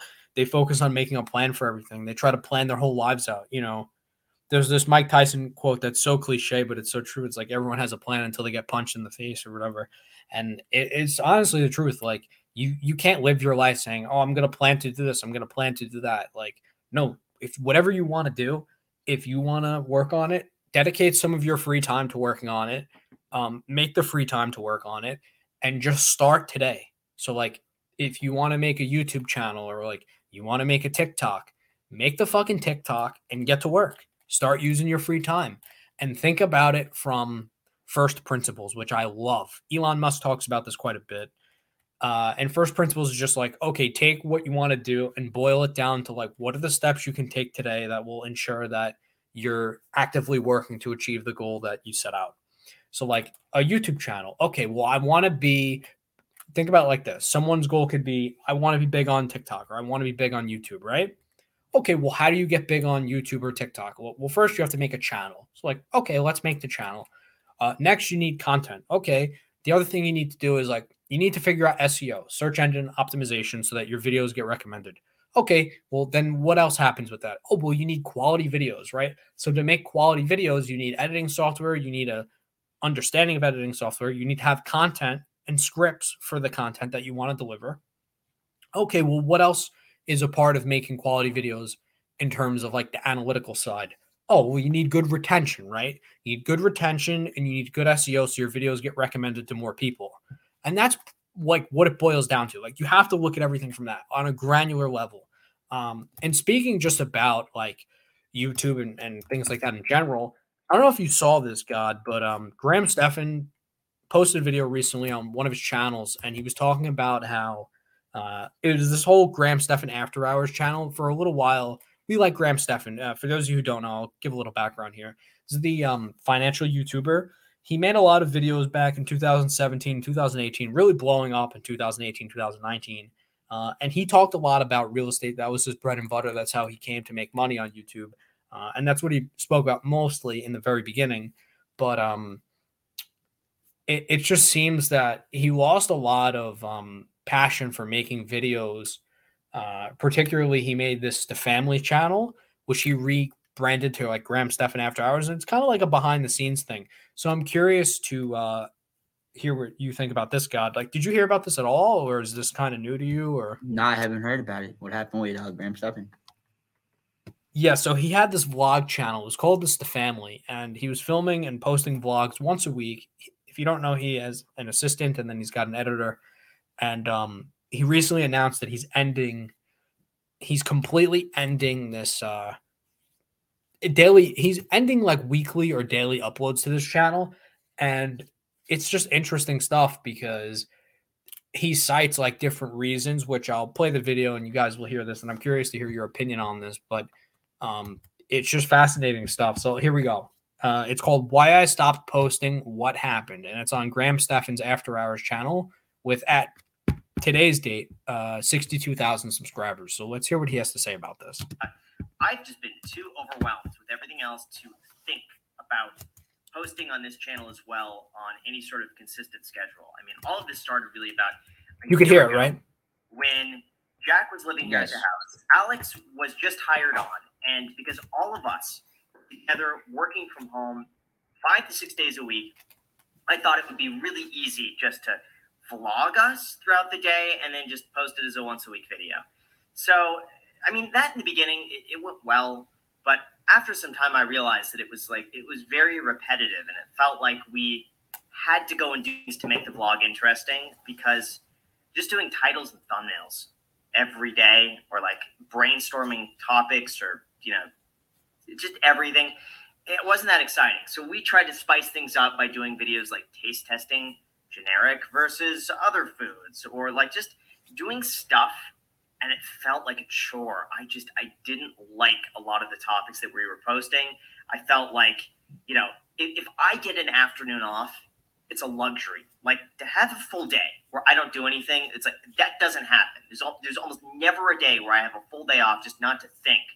And he's an adult. those days it was like well that's our day off. We have to film for the uh, for this vlog channel stiff family. And i was like oh, man but but i would do it. And every week i just i did not like his videos at all.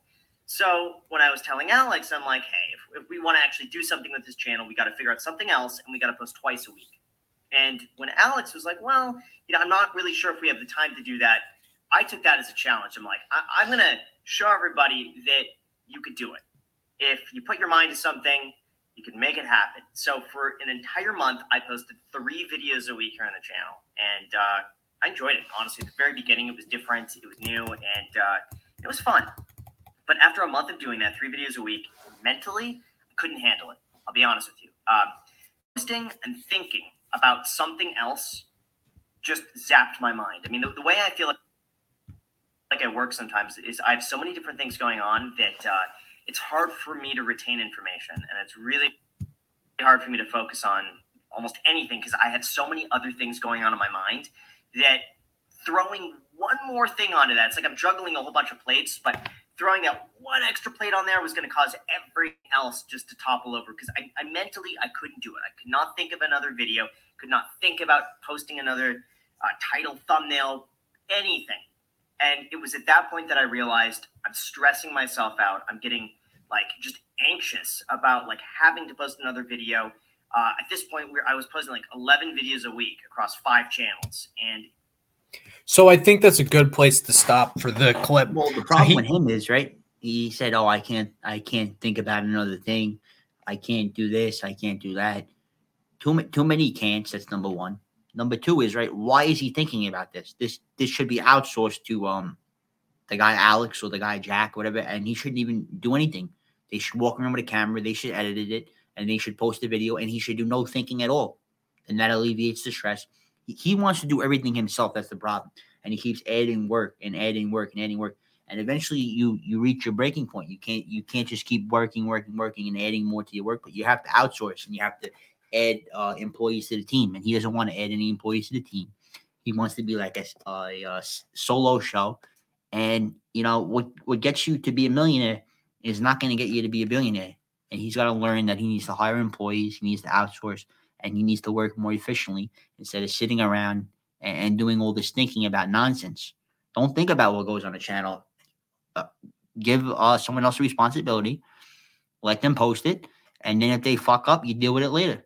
And you tell them you fucked up, right? That's strike one, and you give them two more strikes, and if they keep fucking up, then you get somebody else in there to worry about it. But he's he just quit because it's too much mental stress. He needs to learn how to outsource. I totally agree. And there's this awesome quote from John D. Rockefeller. I'm sure you've seen it, where he says, um, I don't remember the exact quote, so I'll paraphrase it. But he basically says, it's better to reap the efforts of um, 1% of 100 people than 100% of your own. So he's basically saying that, like, you have to leverage the talents of other people and, and like, build up an employee base so that you could scale your business. And he was basically saying that if you don't do that, it's hard to become rich because then you're just like, you know, especially in like an entrepreneurial field like YouTube. I mean, Graham Stephan is an entrepreneur, like however you look at it. Um, especially with YouTube specifically and like some of the other side ventures he has, like, yeah, YouTube is good, but like at the same time, like you said, you need other people working for you.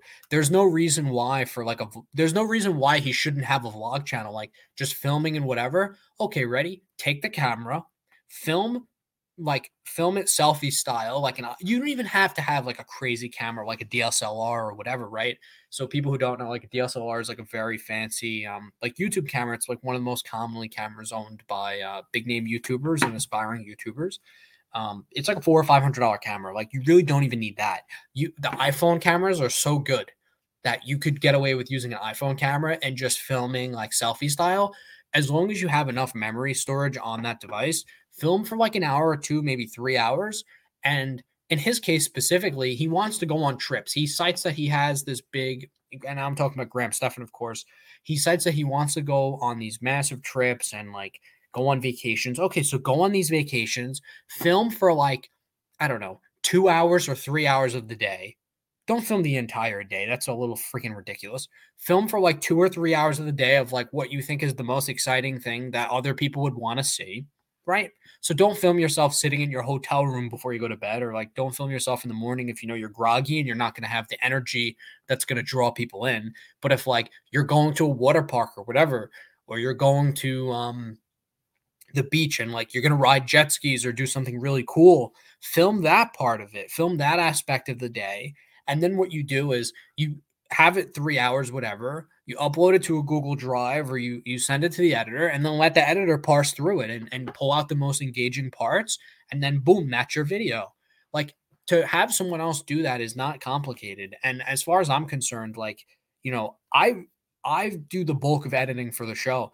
And it's just like and that's just because of the background that I have where like with you know other ventures like I kind of taught myself how to edit but like editing is not hard and the people who try to hype it up and make it seem like it's hard like okay editing a Mr Beast video like if I had to work for Mr Beast as an editor perfect example someone like him his edits are insanely complicated if you watch one minute of a Mr. Beast video, I'm telling you right now, count out the edits. And I don't just mean visual edits, I mean count out edit, like in terms of text on screen, visual edits, sound effect edits, camera cut edits. He Mr. Beast probably has about 40 to 50 edits in the first minute of a video. Like just in the first minute. And if you watch like the first 10 seconds, he probably has at least like 15 right there. So because that's just the way that his videos are structured. Like he understands that he understands human psychology and he understands that the average person's attention span is only four seconds, which means that he has to constantly make cuts and like jump right into action to be able to to hook and to draw in the viewer.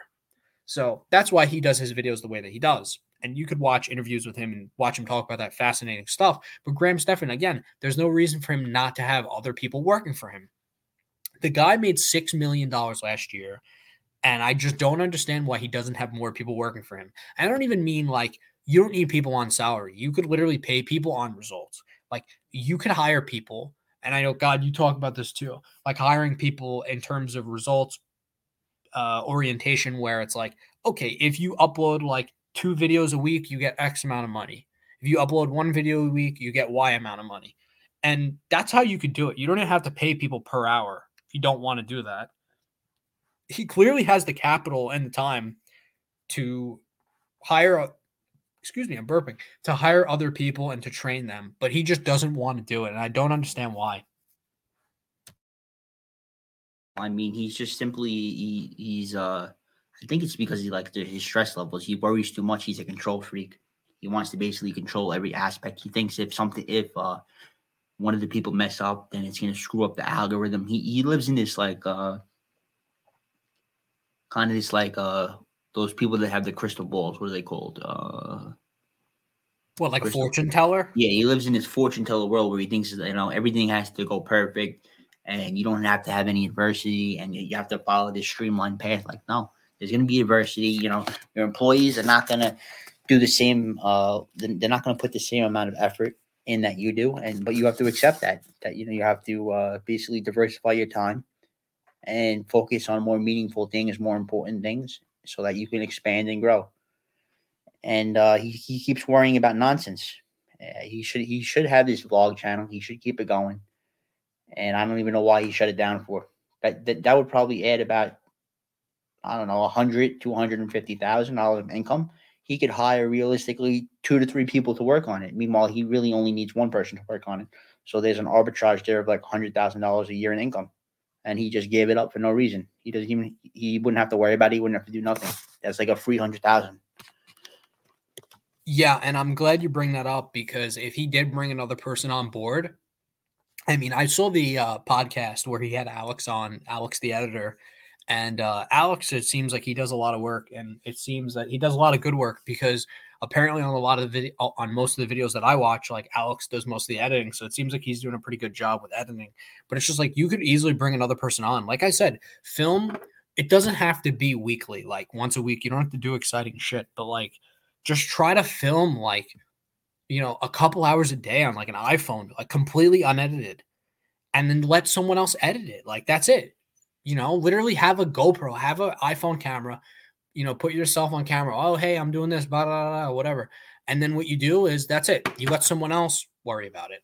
it. And also his videos, like he should have structure for his videos, have an outline of what you want to talk about, hammer home the main points, and like don't really drag it on. Like, and the other thing too is that if you fuck up like during a take, sit there and film for like two or three hours a day or however long it takes you to do a video. Shouldn't I? I think I would think at this point you're you have a process that where it really doesn't take you three hours to film, maybe three hours of like planning and filming.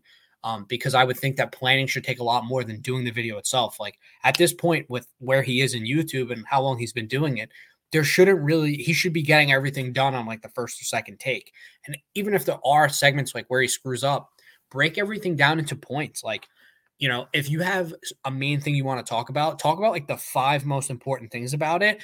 And then what you do is record all of it in one take. So like talk about the first point, but maybe do two or three takes three takes of the second, third, and fourth and fifth point. And like in that sense, then you could kind of mix and match them because you're going to have a transition or you're going to have some sort of break between the first and second point. So, like, for instance, let's say you nail the first point that you're talking about and you do three takes, and the first take came out the best. So, you use the first take. And then the second point you're talking about in the video, like maybe the first take you didn't do too good, but the second point you did, the second take you did for the second point you did good on, use that take. Then maybe the third one you did again, you did like, you know, the third point you're talking about in the video, like the first take that you did was perfect. And then the fourth point, like maybe the third take was the best one. Like that's how you got to do it. You got to be smart. Um, so this whole notion of like, oh, I'm gonna film for like an hour or like 15 minutes of like a video and it's gonna be perfect, like it's not going to be. And as far as like the editing in his videos, it's like pretty simplistic. Like it's not anything crazy. It's literally just jump cuts and then he cuts to like different audio or like I noticed Jack's been putting like a lot of memes in the videos. So like that's cool shit and that allows him to at least put some type of like um artistic spin on like what he's doing. But as far as anything else, like you know, the editing, like compare that to like a Mr. Beast video. That editing is nothing. Like it's nothing really to be overly concerned with. And um, you know, I think a lot of people, a lot of YouTubers in particular, or people who are in like the creative space, like content creators, they ha- they struggle with this problem of like they feel like they're losing creative touch when they hire editors. But the reality is like you're not losing the creative touch because you're still designing and creating the video itself. Like just because you're not a part of like the editing process doesn't really mean anything. At least in my opinion, I don't really see a big problem with that. Like if I had people working for me and I knew that they were very good editors, like I'd let them put their own spin on it. I'd record, I'd create the planning for the video, I'd create like titles for the video, and then that's kind of it. Like, and as far as like what Graham's doing with thumbnails and stuff like that, I mean, his thumbnails are on the main channel, they're all pretty much the same. Like he he makes like three faces and then he just puts it in like the right side of the video, and the videos tend to do pretty well. But it just seems like at this point, like I mean, he he's got to move more towards um just focusing on other areas, like because he, like I said, he has the money and he has the resources to hire more people and to kind of take the take a load off. So I don't know. And if and if he thinks that the people who are working for him aren't doing a good enough job, then you got to look for other people.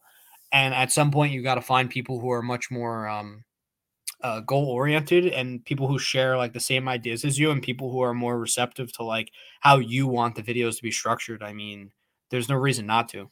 Close out today's episode. If you're still here, I'm glad you stuck it out to the end. Leave a comment down below. Comment Hit that jumping. motherfucking subscribe button. Otherwise, I'm gonna come to your fucking house. You better hit that subscribe button. Yeah, we're yeah we're gonna pull Anybody up. listening. We're in the If you made space. We're in the and spaceship. you don't hit that fucking subscribe button, right? I'm pulling up. I'm pulling up with a Marty McFly vehicle, and you're gonna have major issues if you don't hit that subscribe button. We're pulling up in the spaceship. That's why the spaceship's always driving, right? It's always driving. It's always flying. We're always we out here. You know, we're always in motion. And if you notice, we're always moving forward, and that's how you have to be mentally and physically. Right. And on that note, thanks for joining us. Have a good time, and come back next time. If you made it this subscribe. far, That's it. that's right. That's right. Like, comment, and subscribe. If you made it this far, comment down below and write down uh, jumping kangaroos. That's going to be the code word for today's episode. Peace out, everyone.